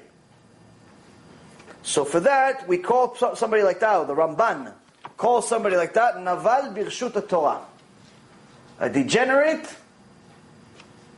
thanks to the Torah, meaning that he uses the Torah to find loopholes, not to find a way to connect to Hashem. So today we have a lot of that. On the other hand, we also have people that are too stringent, where they make these strange things, additions to the Torah. They say, listen, you did tshuva, you have to go to a mikveh every day. Not even miss one day, chas v'shalom. You have to go, you have to take the klipot. They talked about klipot, like anybody understands what that means, b'chlal. It's Kabbalah. Most people don't even know how to spell Kabbalah. No, you have to take care of the klipot, and you have to go to the mikveh seven days a week. Yeah, but Shabbat, you know, Shabbat, it's a little bit of a problem. Go to a mikveh, especially if you're Sephardic. You have to be careful. No, no, you can't miss. You have to go to, you have to go, you have to go to mikveh. You have to go on Shabbat. You have to go this. You have to go this. And on the Yom Kippur, you have to wear white. You have to do all these things. Okay, so you want to do all these things. Chazak Baruch. Let me ask you something. Making tea on Shabbat. Do you know how to make? Making tea on Shabbat. Do you know how to do it? Take cup, he tells you. Take cup, put tea bag, put sugar, put the water. You're finished. No, my friend. You just violated Shabbat. Has to use kli sheni. You have to put the water into a cup without the tea. And then from that cup, then to the tea with the tea bag and everything else. So, instead of learning the halacha of how to make tea, tea, tea that my little baby is two years old, she knows how to make tea already. You go to mikveh seven days a week, you don't know how to make tea on Shabbat. What's the mikveh doing for you? What's the klipot doing for you? What's the uh, wearing white doing for you? Nothing. Do you even know what it means to wear white on Yom Kippur? Or Shana? Do you know what Rav Ovadia said about people that wear white in today's generation? Calls them chutzpanim. Calls them people that, you know, chutzpanim, I don't know, rude people. Why? Doesn't belong in this generation, he says. Doesn't belong. Think you're doing a mitzvah because all your friends are wearing white, you look like fools. Doesn't belong in this generation. Look at uh, Baba. Hashem doesn't want Babas. He wants Jews, normal Jews, simple. So you have two extremes. Some people don't say anything and say, hey, drive to Shabbat as long as you give tzedakah, you're a tzaddik. And the other one gives you things that are not really going to connect you to Hashem. So what do you have to do? You have to go to the middle. You have to go to the truth. The truth is, you find a way, you find a source, you learn the Torah, you take responsibility, and you start learning it. You start learning what Hashem actually said, and not what this guy with a beard that's free said. This is also just in case anyone wants more sources aside from the Mishnah. It's also in Kohelet Rabbah, uh, Vilna Parashat Vav uh, six, and Parashat Tet, which is nine. Uh, it's also in Yalkut Shimoni, Parashat Kedoshim, uh, Remez Tafresh Yudchet, which is 618, and also multiple other sources that back everything I just said. Point being is that Rabban Yochanan taught us that it's not just the mystical things that he knew. You know, because it says, you know, Rabban Yochanan, what did he teach? What's the main thing that made these students special? He also taught them wisdom beyond our understanding. Things like Maaseh Merkava, Maaseh Bereshit, which is things that happened, that happened in the heavens, things that happened before this world existed, Kabbalah stuff. The Torah they knew, we don't have anymore. We don't have. It's far, far beyond our comprehension. You know how to speak to the angels as well. You know how to speak to the angels, you know how to speak to the trees, you know how to speak to the demons, meaning that he spoke to them. His student's student's student, Rabbi Shimon Bar Yochai, one time they sent him to Rome, they said, listen, they put a decree on Am Yisrael, you're used to miracles. You're used to miracles, go over there and do something. Rabbi Shimon Bar Yochai prayed on the way, all of a sudden, demon shows up. Look, yeah, how can I help you? He goes, oh, I'm here to help you. Demon, come to work for him. Free. Not even minimum wage. Comes free. Do whatever you want. What can you do for me? He goes, I can go into the Caesar's daughter, make her go crazy. You're going to show up. They're going to tell you, oh, can you do anything about this crazy little daughter I have? Because, yeah, I know this demon, I can take him out. You say, come out, I'll come out. They'll give you whatever you want. Sounds good, right? Rabbi Shimon Bar Yochai, when he saw the demon, and the demon said, I'm coming to help you, he started crying. Start crying, hysterical crying. It's like, why are you crying? Rabbi Shimon, we have help from Shamayim. Because what help we have? We have a demon. We have a demon to help us. But Avraham Avinu, even his shifcha, his maidservant, his maidservant, Hashem sent her angels. His maidservant of Avraham Avinu got angels, and what do we get? We get a demon? He's crying about getting a demon. This is the Rabbi Shimon. His rabbi was Rabbi Akiva. Rabbi Akiva, his rabbi was Rabbi Eliezer ben Horkinos and Rabbi uh, Yoshua. And their rabbi was Rabbi Yochanan. So if he was able to get a demon to help him on demand, like Netflix, what did Rabbi Yochanan able to get? Instead, what we're dealing with here. So now, Rabbi Yochanan is telling us these are my serious students. These are the best of the best. We first start with Rabbi Eliezer ben Horkinos. Rabbi Eliezer ben Horkinos wasn't exactly a ben Torah when he was a child. As a matter of fact, according to many sources, until he was 28 years old, he knew nothing.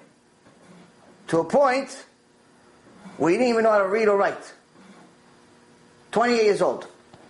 But his father was Holkinos, Ashil, multi-millionaire. Huge. One day, Eliezer is working and he sees this material world is worthless. It's like, I know the truth.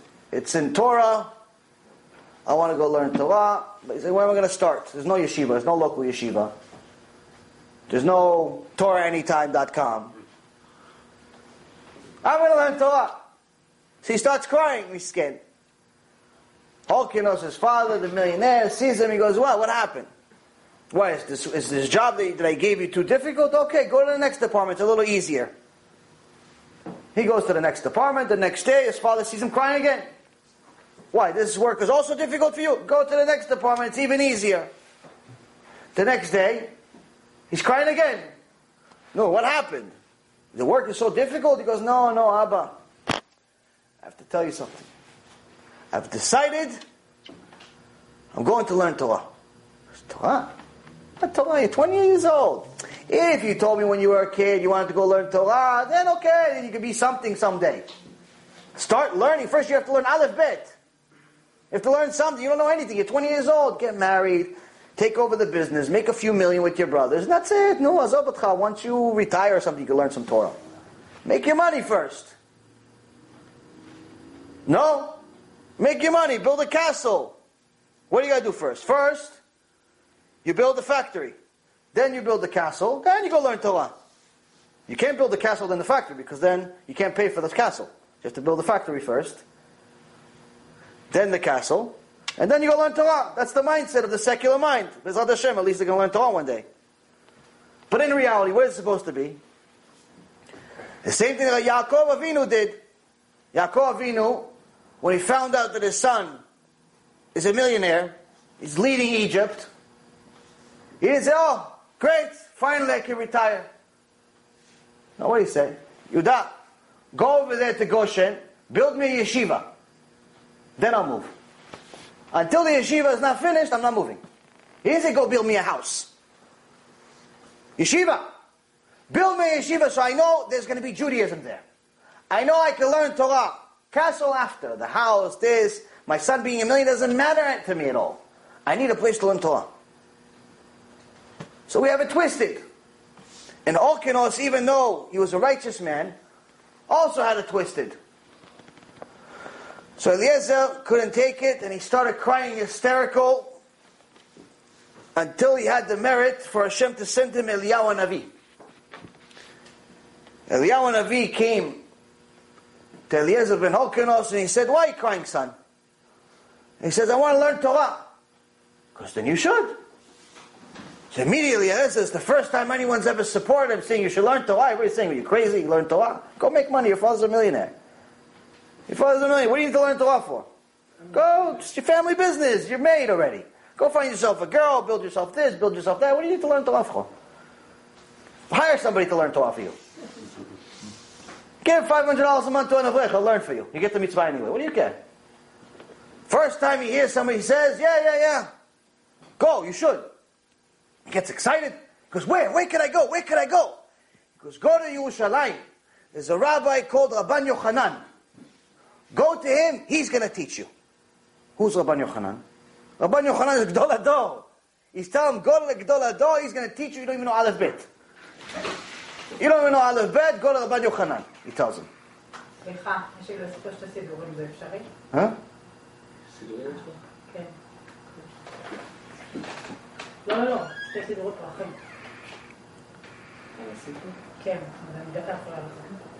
So,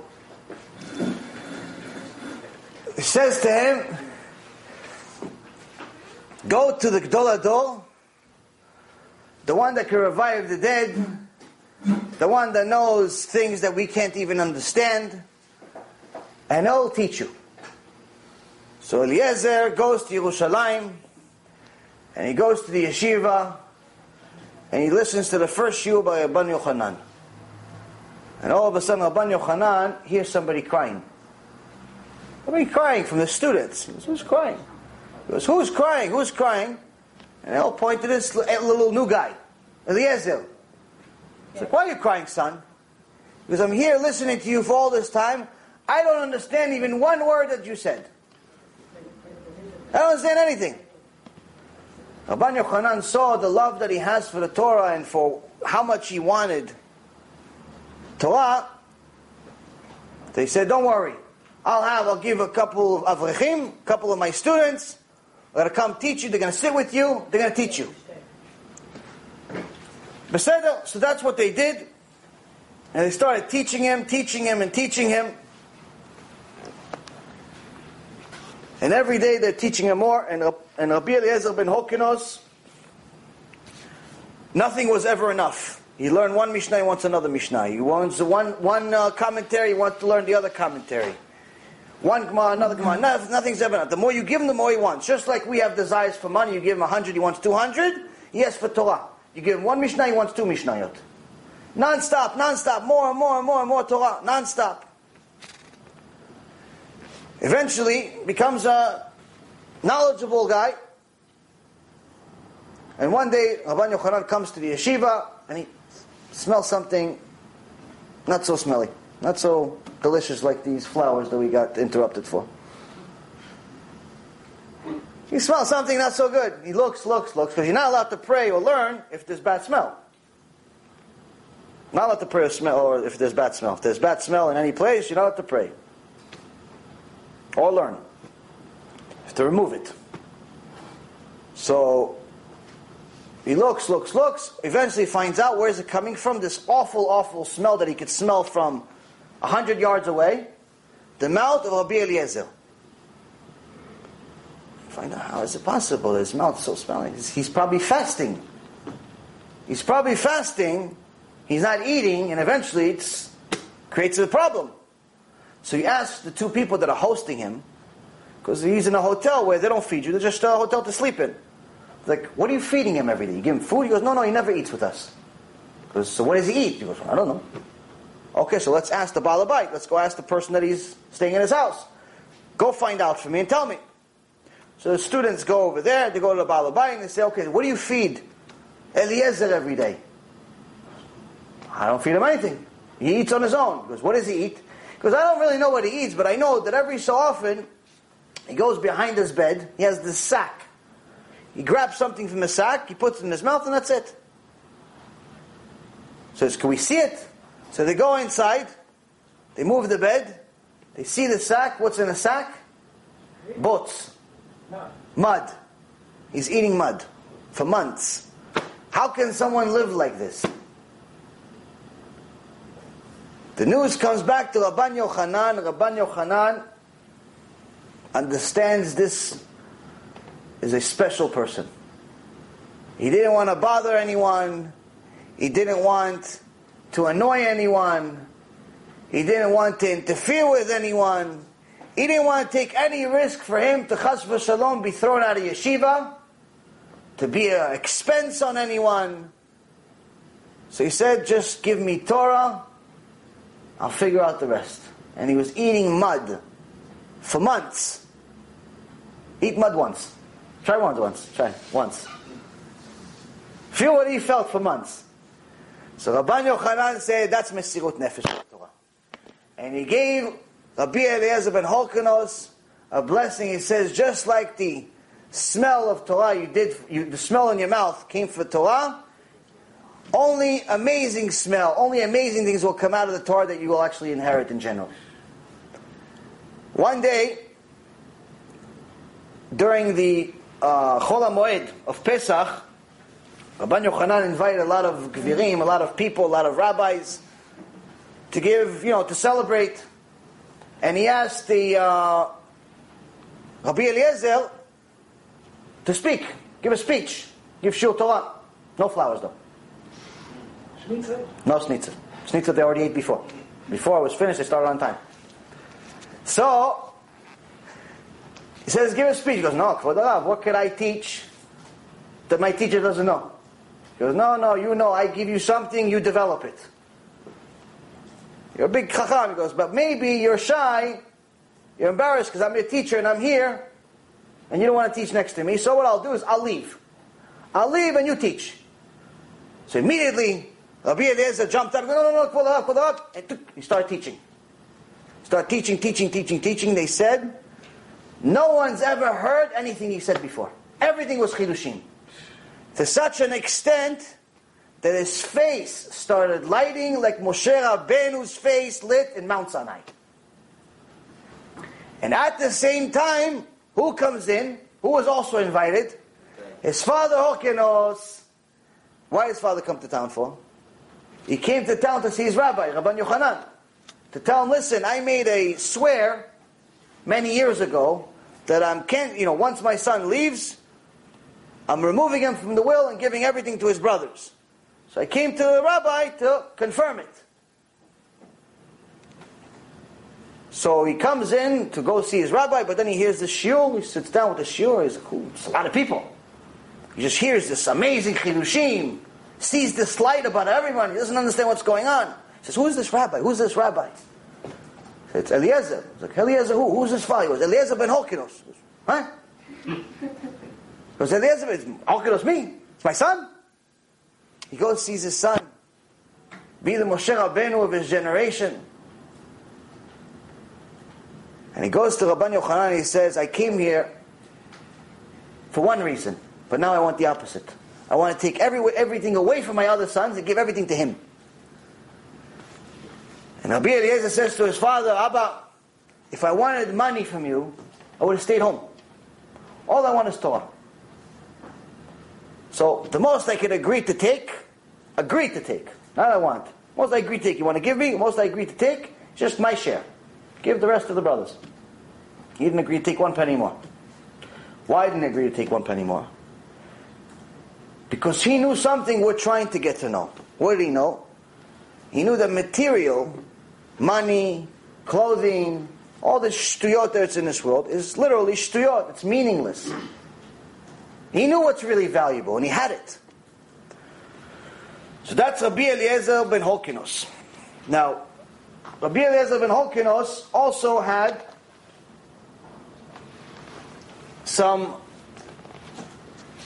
amazing stories in the Torah. There was a big disagreement between him and Rabban Gamliel and all of the sages. Where in the uh, Gemara Masechet Gitin, page 56. No, sorry. In uh, Gemara uh, Metzia, page 59. There is a, uh, a big argument between Eliezer ben Holkinos and all of the sages about halacha of tahara, of, of purity, impurity, in regards to making a oven. And he says, listen, I got this from this halacha from Moshe Rabbeinu, I know I'm right. All of the other rabbis saying you're wrong. He says, okay, if I'm right, the tree, Hashem's going to give me the, you know, to make it happen, He's going to cut the tree in half. Boom, it happens. Tree cuts in half. Rabbis say, we don't learn halachot from trees. Next thing he says, if I'm right, the water from the river that goes in one direction, it's going to go the opposite direction. It's going to go against the current. Or opposite, reverse. It's going to change nature for me. Boom, that's what happens. The river starts going backwards. What do rabbis say? Sorry, we don't learn halachot from rivers. And there's a few other ones. One time he says, if I'm right, the wall of the Bet Midrash is going to topple over. And one of the other, I think it was Rabbi Yehuda, stopped it. He goes, okay, okay, stop, stop, enough. We don't need to kill anyone. He says, if I'm right, there's going to be a bat kol from Shamayim saying I'm right. Hashem will send a voice saying Rabbi Eliezer is right. You want more than that? And as you would have it, a bat kol came from Shamayim says, Why do you disturb my son Rabbi Eliezer ben Horkinos? Don't you know the halacha is always like him? Meaning he's always right? And the rabbi said, We're sorry, but we don't learn halachot from a bat kol. Hashem gave a law to Am Yisrael, and he says the majority rules, not a bat kol, not a one person. Majority, rabbis, we have an order. Yeah, but there's a bat kol. Hashem just spoke. He gave us the rules. We're listening to the same Hashem. We're following His rules. I can't just decide that this Gemara means this because I decide that it means that. We have a system. How do we know the system? From our rabbis. Who know from their rabbis, from their rabbis, from their rabbis. And that's where we know that we don't have a rabbi, the whole system collapses. So now, Rabbi Eliezer Okra says, listen, I know the truth. I can't leave it. I can't change my mind. I know, I understand, I know the laws, but I can't change my mind. Says, because you're not going back, you're not turning your, uh, your mind, you're not going with us, we'll put you on cherem. No one's allowed to learn from you anymore. You're not allowed to be part of the Beit Din anymore. This is Rabbi Eliezer ben Holkinos, got thrown out. Got thrown out until almost the end of his life. And Chazal says in the Gemara, the day that they actually put him on Cherem, Hashem decided to destroy the world. And the whole ocean started rocking. Hashem Mamash was destroying, starting to destroy the world. Until Rabban Gamliel said, Hashem, you know I didn't do this for my honor. It is for your honor. You gave us rules. It's your rules. You said the sages have to decide, and that's what we're doing. I know it hurts, but I had to throw him out. Why? Because he would teach people the opposite. If one person teaches the opposite, they're going to say maybe everything else is the opposite. Becomes Chilul Hashem. And Hashem quieted the world. But to show you how big Rabbi Eliezer ben Holkinos was, Hashem wanted to destroy the world for him. At the end of his life, Rabbi Akiva, which was one of his students, came to him and he was very upset at Rabbi Akiva. That he didn't come visit him all these years. And he said, uh, You are going to die a very strange death. Told Rabbi Akiva. He predicted that he's going to die a very, very unusual death, and that's exactly what happened to Rabbi Akiva and all of the other students that he talked about. But he said, Okay, I understand you're upset at me because I didn't come learn from you. I wish I would have come learn from you, but teach me something now. He started teaching him some stuff. In a matter of a few moments, he taught him uh, apparently more Torah than we have in this world. But uh, one of the things that they, uh, he said, you think this is a lot of Torah? What I taught you is not even a drop of water of what I know. And what I know if is all of the ocean is ink, and all of the trees were pens, and all of the land was paper, it wouldn't be enough to write down all the knowledge that I know. And all of the knowledge that I know, it's not even like a dog that licks water from an ocean. In comparison to my teachers. Rabban Yochanan. So this is the people we're dealing with here. To us, it's not even people. This this is angels. This is not normal. So that's it's important to know these things about the sages, because before we decide that we agree or disagree with them, we have to know who we're dealing with first. Now, Rabbi Eliezer ben Holkinos said a few things that were very famous. In Gemara Masechet Eruvin, page 63a, he says if a, if a person rules out rules a point of law in the presence of his teacher, chayav mita. Someone that says a law, somebody asks you, what's the halacha for kosher or something? And your rabbi is next to you. Rabbi is next to you, but somebody asks, what's the halacha for this? You answer instead of your rabbi, chayav mita, death penalty. Disrespecting the rabbi. You could ask the rabbi for permission if the rabbi didn't answer. But until the rabbi answers or gives you permission, not allowed to say halacha in front of your rabbi. Now, if I told you this in the beginning of this year, instead of after I just told you who Rabbi Eliezer ben Hokinos was, it'd be a little different. Tell you this guy, he's like, hey, hey, relax with your little rules. Okay, I can say halacha just like my rabbi can. He read the same book. He read the same book. He read Rambam, I read Rambam. He read Shulchan Aruch, I read Shulchan Aruch. Why can't I say it in front of my rabbi? What's the big deal? What is that, big head? He's arrogant. Didn't you say arrogance is not good? Didn't you say Moshe Rabbeinu was anav, was humble? No, it's a rule. Halacha. Next. He said in Gemara Masechet Sotah, page 48b, a person who has bread today, but still asks, what am I going to eat tomorrow? Says that person has no emunah. No emunah. Why no emunah? Says she's wondering, what is he going to eat tomorrow? Why does he have no emunah if he's asking, where's my bread going to come tomorrow? Because if obviously Hashem cared enough for you to have food today, then you already see that Hashem runs the world. How could you be so ungrateful to at least not thank Him and believe in Him, at least until tomorrow? You're not telling you believe in Him next week, next year, next month, or for your kid's wedding. He's saying you got bread today. You can't believe in Hashem until tomorrow. You have no emunah. You just got your paycheck, you're already worrying about the bills for next month? Why? Hashem gave you this month, we'll give you next month. How is he going to give it to you? Who knows? Uh, it's his business. It's not your business. It's his business how he's going to give you.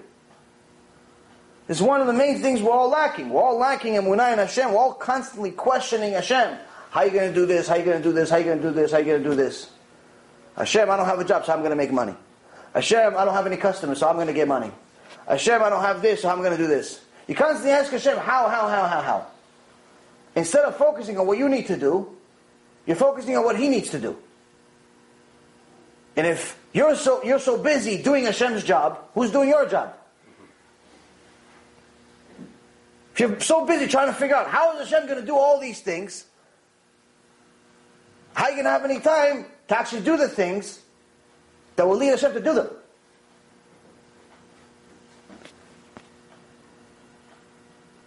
And last but not least, in uh, Masechet Yevamot, obviously he said many things, but this is three famous ones. Masechet Yevamot, page 63b, says, whoever refuses to have children is considered a murderer. This is because of the very same issue that we've talked about, Baruch Hashem we had several shiurim about, the issue of wasting seed. When someone decides, I don't want to have kids, obviously they have to do something. They're still a guy, they're still a man, they still have needs, they still have a wife. They didn't become a statue. Which means that if you're going to intentionally not have kids, that means that sperm is going in the wrong places. So Rabbi Eliezer ben Horkenos says, just so you know, in case you're wondering, we already knew 2,500 years ago you were murdering 300 million people each time. They already knew. They already knew it was murder 300, you know, 2,000 years ago. We didn't just figure it out now with the scientists. We didn't need the scientists. Rabbi Eliezer already knew. You already knew that every little cell has a name. Every cell has a name. Every cell has a potential in the neshama that's supposed to come to this world. And you decide, no, no, I don't want it. So you create a little Holocaust times a thousand every day. No, no, it's I don't want to ruin my wife's body. I don't want to ruin her body. She's so nice, pretty, she's 22 years old. I'm not ready for kids. Or the best. We don't have any money for kids. Tuition. Tuition, what tuition? The kid's a baby. No, but who knows if I'm going to have the money? Let me get the money first, enough money for the yeshiva, then I'll have the kid. So by the time he gets the yeshiva, it's already grew, because I'm invested in Microsoft stock with dividends. All this shtuyot are in people's head, thinking that they're responsible for the money. The kid comes with money. Hashem sends him with the money. Once you make rules that are against the Torah, why does Hashem get upset? Says, because you're pretty much saying that I'm wrong. When you make a rule that's against my Torah, you're saying that my Torah is wrong. My instructions are wrong. I manufactured you, but I made a mistake in my own creation. I said bring kids to the world, I'll give you parnasah. I say have shlom bayit, I'll give you parnasah. I say don't waste seed, I'll give you parnasah. I say be honest, I'll give you parnasah. I say keep Shabbat, keep mitzvot, I'll give you parnasah. You don't do any of them, and then you complain to me.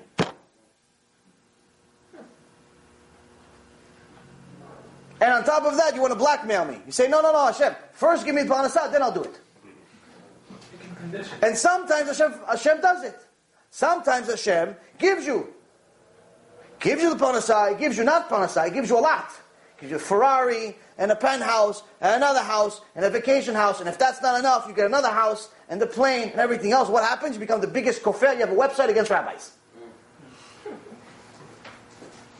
Why? You say. I made all of it. I don't need God. Secret.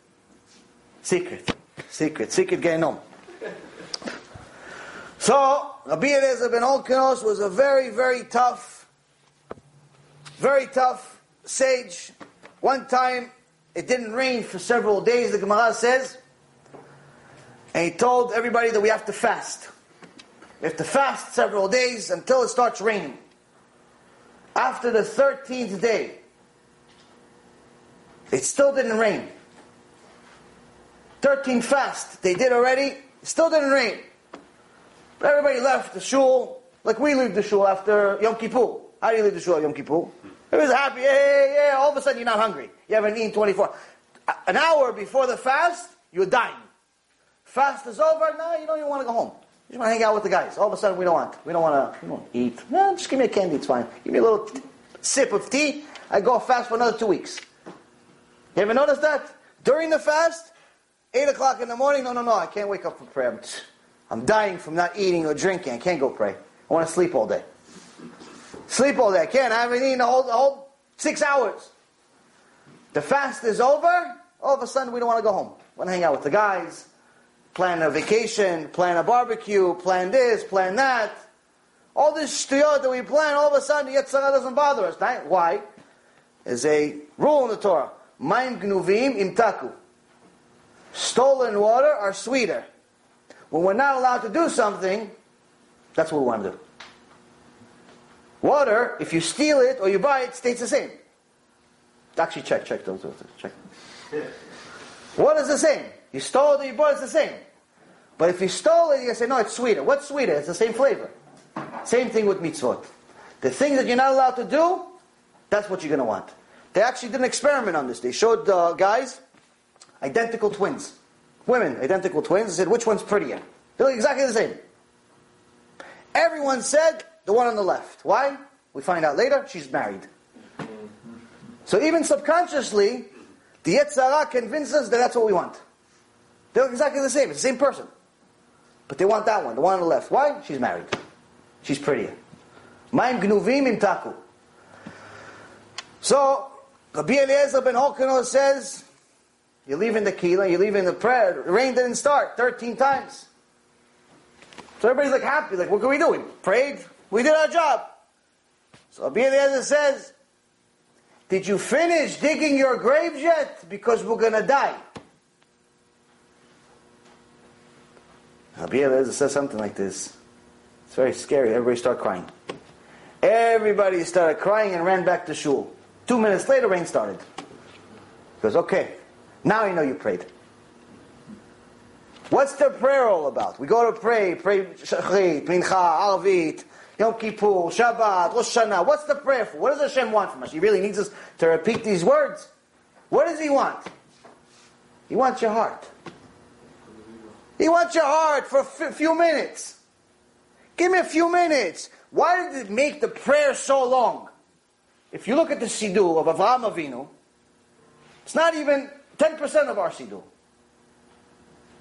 You look at the sages even from a couple of hundred years ago. You look at their Siddur, our Siddur, it's not even comparison. And I'm not talking about English and Hebrew. I'm talking about just, just, just the basic Siddur. It's much, much bigger.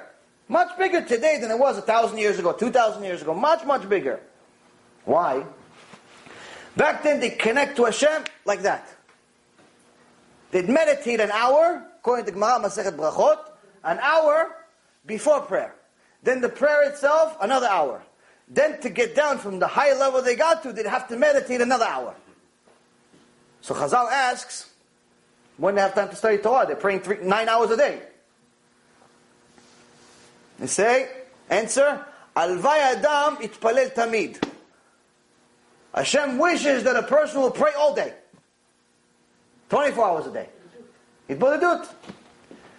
So, but even that, you need to know how to do it, and it also has to come along with a lot of Torah. Can't just go into the middle of the woods, smoke weed, and think it's Itbodedut.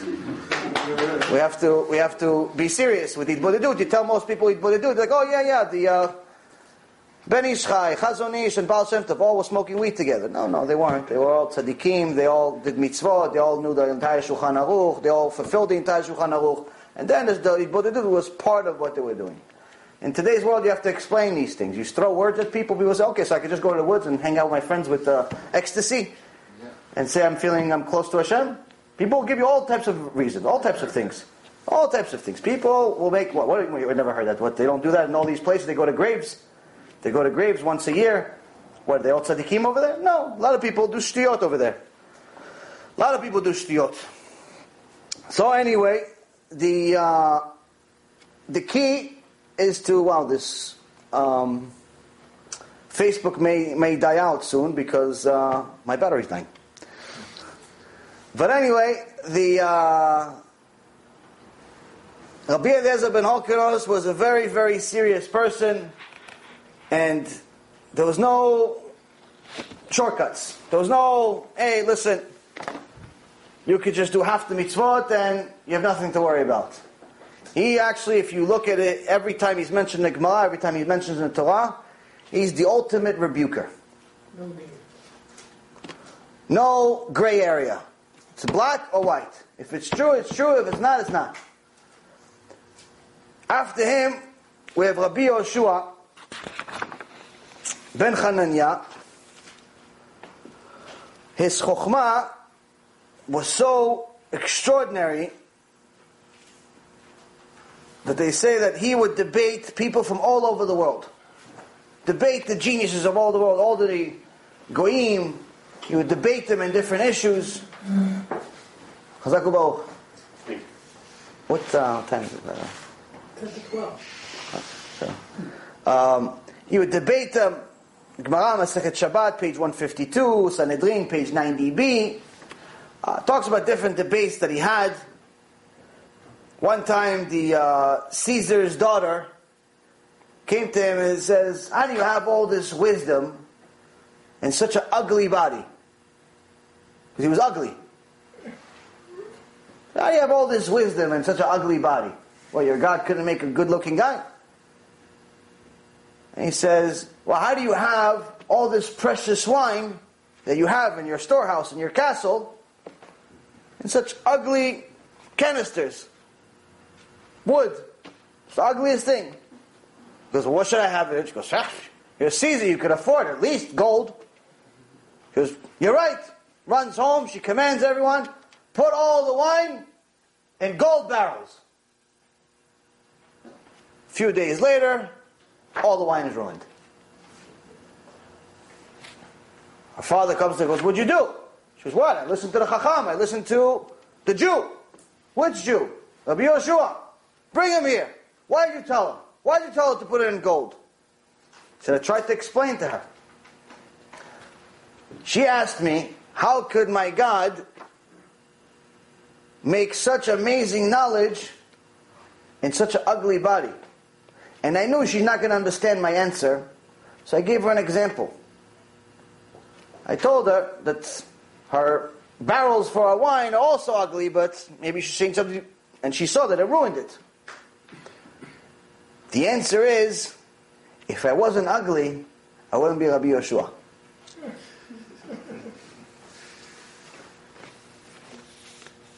Because you spend more time when you're better looking, you spend more time doing other things, you have more yetzara.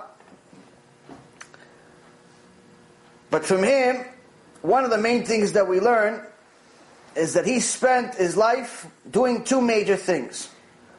One is to make sure that the Torah lasts. He did everything he possibly can to make sure that the Torah lasts, goes to the next generation. But the next thing that he did is that he rejected any excessive mourning over the temple, any chumrot. In Gemara Baba Batra, page 60b, you have stories of how other people were continuing to mourn and be sad over the Bet HaMikdash. He said, no, no, we have to focus on Torah. We have to focus on today. And same thing with people that wanted to do above and beyond, stringencies. Go to mikveh 18 times a day. Wear the strings, wear the strange hats, wear this, wear that. You go, no, no, no, let's be basic level Jews, that's already enough. Just follow the entire Shulchan Aruch, you're already okay. Where is this coming from? It's coming from a Tana. It comes from a Tana, it comes from Rabbi Yoshua ben Hanania. It's not coming from me. He was able to revive the dead. He says, just be basic. Do what you need to do. Be an expert at doing that. Says in the Torah, wear tzitzit, wear tzitzit. It says Torah, you have to cover your head at all times, cover your head at all times. A lot of people have a problem with it. Like, no, no, I'll cover my head when I'm going to the Knesset. What about outside? When you're at work? No, no, I don't want to do it. Why not? You're scared people are going to know you're Jewish? Chas v'shalom? You're embarrassed of being Jewish? How do you know somebody actually did tshuva? Just say, this is a really important question. How do you know somebody is serious about their tshuva? What if somebody goes to the every day? Is he serious about his tshuva? A lot of people go to the every day, but they drive on Shabbat. I actually have a, a few, three people in my community. They drive to netz every day, also Shabbat. They drive on Shabbat netz. To Bemet, I'm not joking, not joking. Three people at least, I think it's more than three people, but three for sure. I see them every time. They drive to netz on Shabbat. So going to, going to doesn't necessarily mean that you are your tshuva is serious. If you wear, if you have really expensive tefillin, two of them, you have Rabbeinu Tam, Rashi, the Zohar one, this one, Rabbeinu Hanan one, don't whatever you have, you have 18 tefillin on your head. Serious? I have a guy, he has two tefillin. But he also wastes seed 80 times a day. And on top of that, he's married to someone he's not allowed to be married to. Is serious. But he has tefillin. When do you know if somebody is serious about their tshuva? What's a sign? Obviously, learning Torah. But you don't know who's going to learn Torah, who's not. You don't know what they do in their private time. The way you know if somebody's tshuva is serious, one of the best signs, is if they publicize it. If they're constantly trying to bring other people with them. They're constantly talking about what they're doing. They're constantly talking about Hashem. They're constantly becoming a billboard for Hashem. What's the best way to be a billboard for Hashem? A tiny, nice, big. Ble- Black kippah on your head. What's the best example? I'll tell you today. I'll tell you today, this is an example, just fits the shiur. I didn't plan this, obviously. But on the way here, I drove, and um, at the light, I stopped, and there was this uh, poor guy, Miskeni, was collecting tzedakah. Now I have a policy my whole life, pretty much, that I've always done, is that whatever first bill comes out of my pocket, that's what I give. And this has always been the case. When I had a lot of money and it was mostly $100 bills, or when I didn't have any money and it was a quarter. Whatever it was, whatever first bill comes out of my pocket, that's what I give. Because whatever comes out, it's Hashem wants it to come out. It's not my money anyway. It's always been my policy. I don't know why, even when I didn't know anything about Torah, it's always been my thing. So anyway, so the guy comes and I, you know, I call him over and I take out a bill and it comes out to be five dollar bill and I give it to the guy. And the guy looks at me and goes, Oh, God bless you, God bless you. He starts talking to me about God. Why are you talking about God? If I had a uh, swastika on my face, talk to me about God? If I didn't wear a kippah, I was like this. I look like Saddam Hussein to him. He ain't talking about God. He told me, I'm sorry, I'm sorry, don't bomb me. What is he going to tell me? But I have a kippah on. He says, God bless you. Why? Because he knows we're the people of the book. Why are you so embarrassed of being a Jew? Why are we so embarrassed about a Jew? Why? Why is the Arab praying in the middle of Times Square and we're scared to pray in the airport? Oh, chas v'shalom, I don't want to have such a big kippah. It doesn't look good. Doesn't look good for what? For what is it doesn't look good? What is it scared about not looking good? For who? For what? What doesn't look good? You're the chosen people. What doesn't look good? But being the chosen people. Is that what you're going to say? Mashiach comes? Oh, it didn't look good to be a Jew. Oh, okay, so stay with them. At the end of times, you have to understand. There's no 50%. Either you're righteous or you're wicked. Either you're with Hashem or nothing. That's it. No 50-50. Either it's full tshuva or it's nothing. Now, obviously, Hashem is not telling you you have to know the entire Torah like Rabbi Yochanan. But stop being a faker. Stop saying to people, no, no, I'm doing tshuva, but you're scared to wear a kippah. You're scared to wear a tzitzit. Oh, it's hot. It's hot without the tzitzit also. Oh, I can't wake up in time. I have to do tefillin at 4 o'clock in the afternoon. What people say. Gotta stop being a faker. Now, one of the ways that we justify our terrible behavior is by doing chumrot. We don't do the basics, but we add things. We go to the mikveh 80 times a day, but we don't pray on time. We tell people to go to shul, but we don't go to the shul. So, Rabbi Yoshua ben Chananya Amar, no chumrot. The next one is uh, Rabbi Yossi Cohen. Rabbi Yossi Cohen was known as the real Chassid. He's the official Chassid. What's a Chassid? Not like today. Chassid is not someone that has the big hat or the uh, all these strange things. As a matter of fact, some of these minagim came from Goyim. Chas not insulting the Chassidut or anything, but the point is, is that we have to know where all, all these things came. Like for whole, the whole hat situation, that was not exactly, it didn't come from a good place originally. Now it's good, but back then it didn't come from a good place originally. And some of the minagim don't necessarily always have clear sources. But nonetheless, a chassid doesn't mean that you wear a certain clothing. At all. As a matter of fact, if you look at the Gemara, in, believe it's Sotah. Maybe it's not. Oh yeah, no. It's a uh, Ta'anit. Gemara in Ta'anit, they talk about doing tshuva. Ta'anit means uh, fasting. So, page 15a,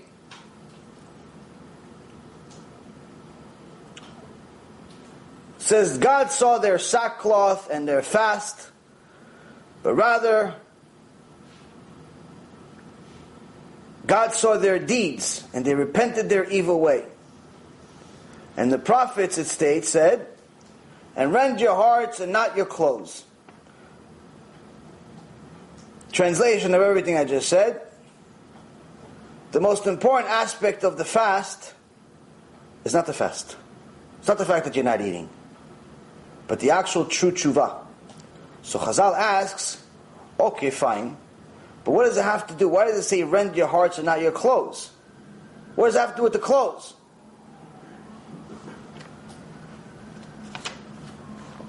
And the Rashi gives the uh, translation, and he uses the source from uh, Sefer Yoel, the, the prophet Yoel, chapter 2, verse 13. He says that one has to understand that real tshuva has nothing to do with clothing. Whether you wear the stremo or not you wear the stremo doesn't make a difference, as long as you're modest. As long as you're modest. As long as you're not showing me your lion, like a lot of guys like to do, they like to show you their chest hair, like everybody, it's like for public knowledge. Like the shirt has to be open, like we're John Travolta from the 1970s. Bukharian style too. Oh no, it's also everybody's. It's, a, it's, a, it's, a, everybody's jumping in. Everybody, everybody's throwing their hat in there. Everybody wants to open their shirt because they want to show everybody we have chest hair. We're men. Just in case you thought I was a woman, now you know I'm a man. That's one. Two, we like to wear the tight pants so everybody knows exactly the size of centimeters of our thigh. Everyone wants to wear these tight pants. Three, we wear clothes that are not modest in general. Women, Hashem Yerachem. I see many women with kisui rosh, but with mini skirts. I don't understand. Don't you understand that the difference between the difference between Gan Eden and Gehenom in this generation is six inches? Six inches.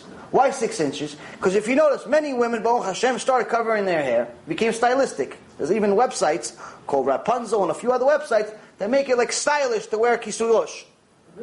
So they wear it. But what happens? They have to wear a short skirt. How short? It's exactly six inches too short. Every girl, she's like, no, no, I'm going to wear a skirt. She doesn't like skirts, but all of a sudden she likes skirts. Not pants, skirts. Okay, so why don't you wear the skirt? Six inches longer, let it cover the knees. And then you're a kosher woman.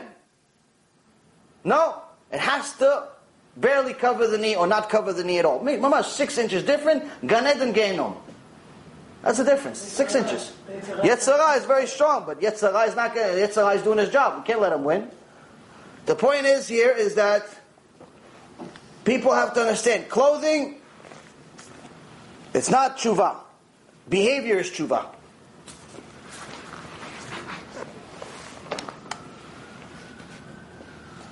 Ah, phone died. It's uh, was mentioned. Shut off my phone. The Facebook goes batteries twice a battery. Can what can you do? Next one, Rabbi Shimon ben Netanel.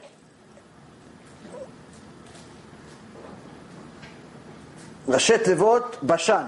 Shimon ben Netanel Bashan. Chazal tells us in the uh, secret mystical part of the Torah, I guess that's why Facebook can't listen to it.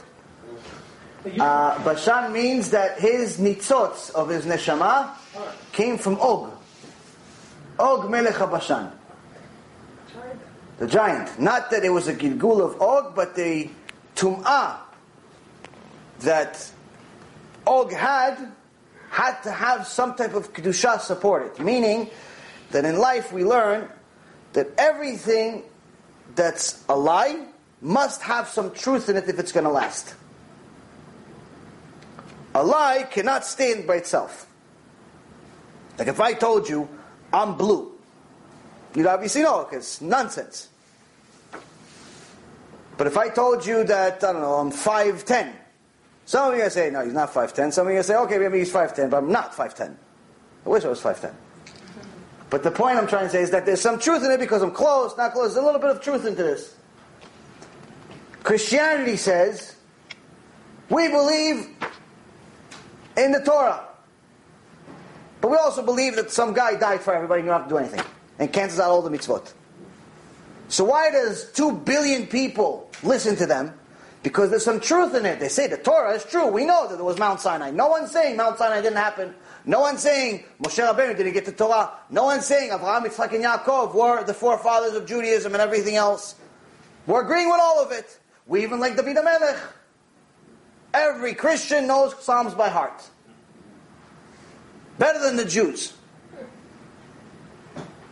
So two billion people are believing a false religion that's full of lies, mistakes, and foolishness. And bottom line is 100% avodah zarah. Why? Because of some truth. And if you also look in the Hebrew language, the word sheker, each one of the each one of the letters has a single leg. Sheker, the sheen, is, is a pointy sheen, so that's one leg, stands on one point. The kuf has a, a long line, so that's one leg. And the resh has only one leg. Emet, on the other hand, the word emet, the aleph has two legs. The mem has one big leg that covers the whole ground. And the taf also has two legs. Meaning that a sheker only stands on one leg. It's easily broken if you just uncover it. A Christian that's really looking for the truth, one, two, three, you can prove him the, the truth. One that's not looking for the truth, it doesn't matter how many proofs you give him, it's not going to help. There's some people that we try to help them, mamash, it's two seconds, these people want to convert, they want to be more Jewish than the biggest Jew in history.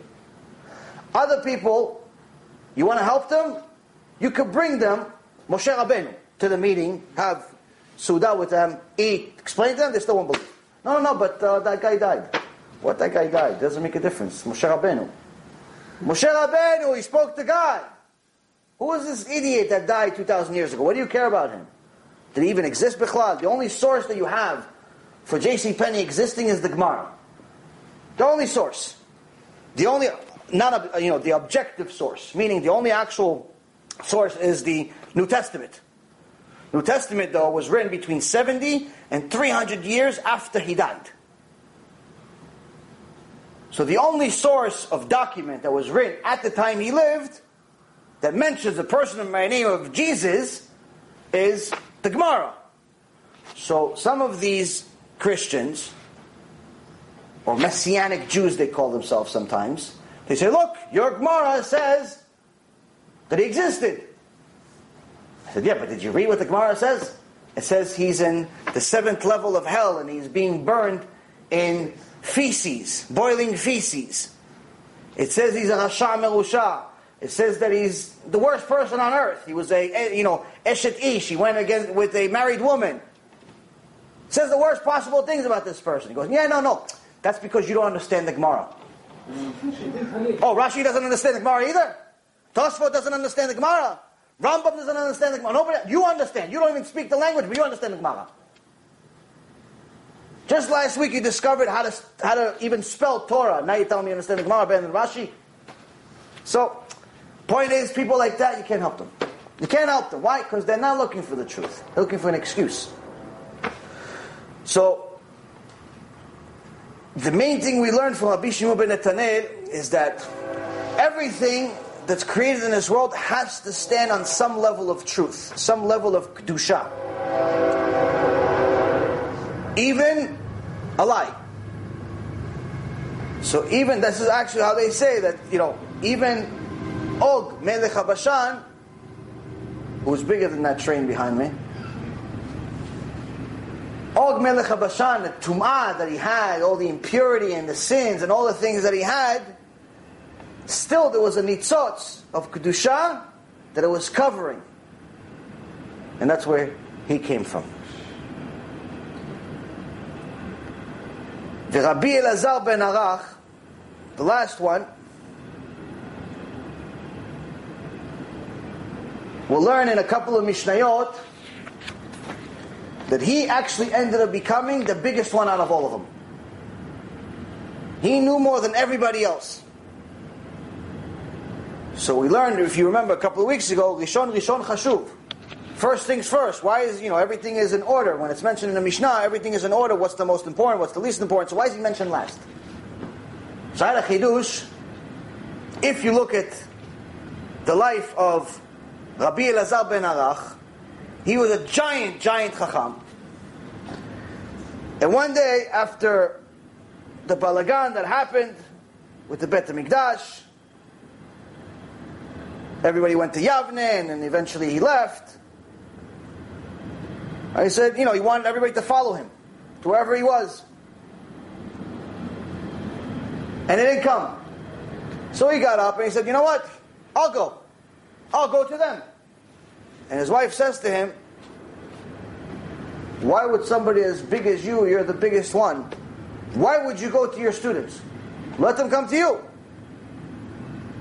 And he made a mistake and listened to her.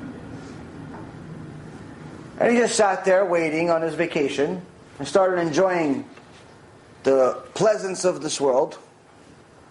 And Hashem says, You leave my Torah for one day, I leave you for two.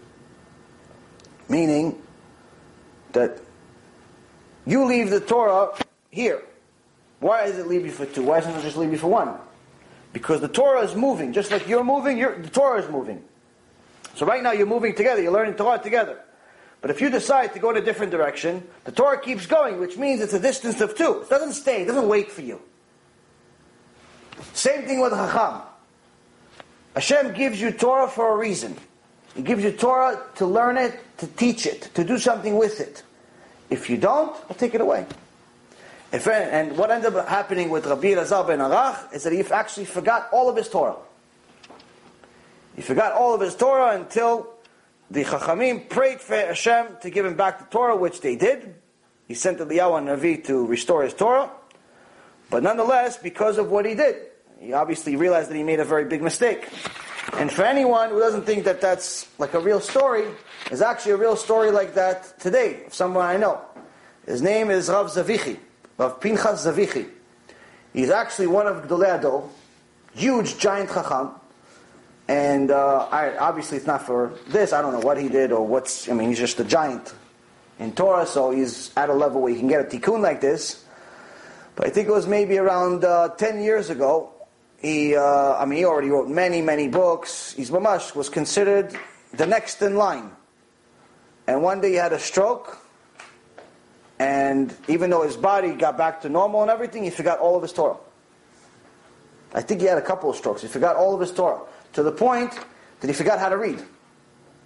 Not that he didn't have the ability to, to read, like he, was, he became physically normal, but he forgot how to read. Then he eventually taught himself how to read.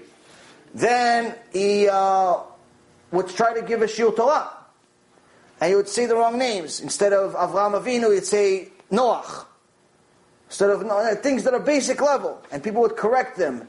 But even though he forgot his Torah, the one thing that you can never forget is your midot. Because that becomes part of you. And his midot were so amazing that he didn't care about the embarrassment. He didn't care about starting all over again. He didn't care about it taking longer. And little by little, over the last 10 years, Baruch Hashem, he's been getting back little by little. He's an amazing person. Still, from what I know, um, it's still not what he used to be, but it's, in comparison to us, he's a giant. Um, but uh, again, this stuff happens. Hashem gives you, when He gives you Torah, He gives you a responsibility. So from here, we need to understand a few major things. Before we go against the rabbis, we have to make sure we have support. Before we decide what we're going to agree with, what we're not going to agree with, we have to realize that we can't use our opinion. Our opinion is irrelevant. Ask what the Torah says. Now, of course, we don't know enough of the Torah, so we have to ask our rabbis. What does it actually mean? Can't just look at the Torah like a lot of people today do, and they make a mistake of just reading the literal Gemara, and they decide what it means. Now, if this is someone that's been learning Gemara in yeshiva his whole life, and he has proper training, and he knows the rules of the Gemara, you should do it. But if it's someone that's a Baal Tshuva, it's mamash foolishness. Because you're going to read the Gemara, you're never going to understand it right. You're never going to understand it right. So people, I don't know, I don't know, I don't know why, but it seems like the yeshivot of today are anti-ArtScroll. They don't like ArtScroll because ArtScroll gives you a lot more details. It's like learning what a chavruta, but by yourself, because it gives you a lot of details. And a lot of people are anti-ArtScroll, but in, in reality, if these yeshivas were connected to the world, outside of their yeshivas, they would know that ArtScrolls are only hope. Because most people, you give them the Gemara, they just don't understand anything. Myself included. Just not going to understand it. You're not going to understand what they mean and all those things. It's just, it's too complicated. Our generation is so weak that we still think that Moshe Rabbeinu was in a movie 40 years ago. And it's not an exaggeration, it's reality. Most people don't know anything. So, we have to be connected with reality. And reality is quite different than what we would like for it to be.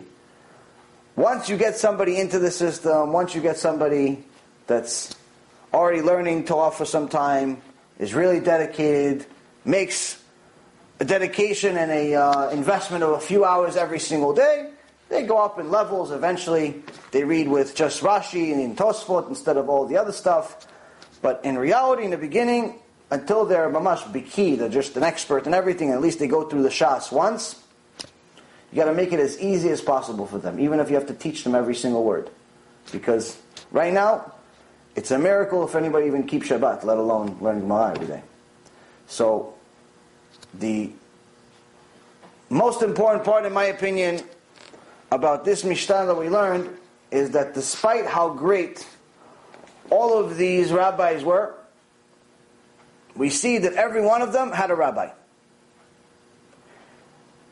And in order for each person to get a rabbi, they have to work on their own midot.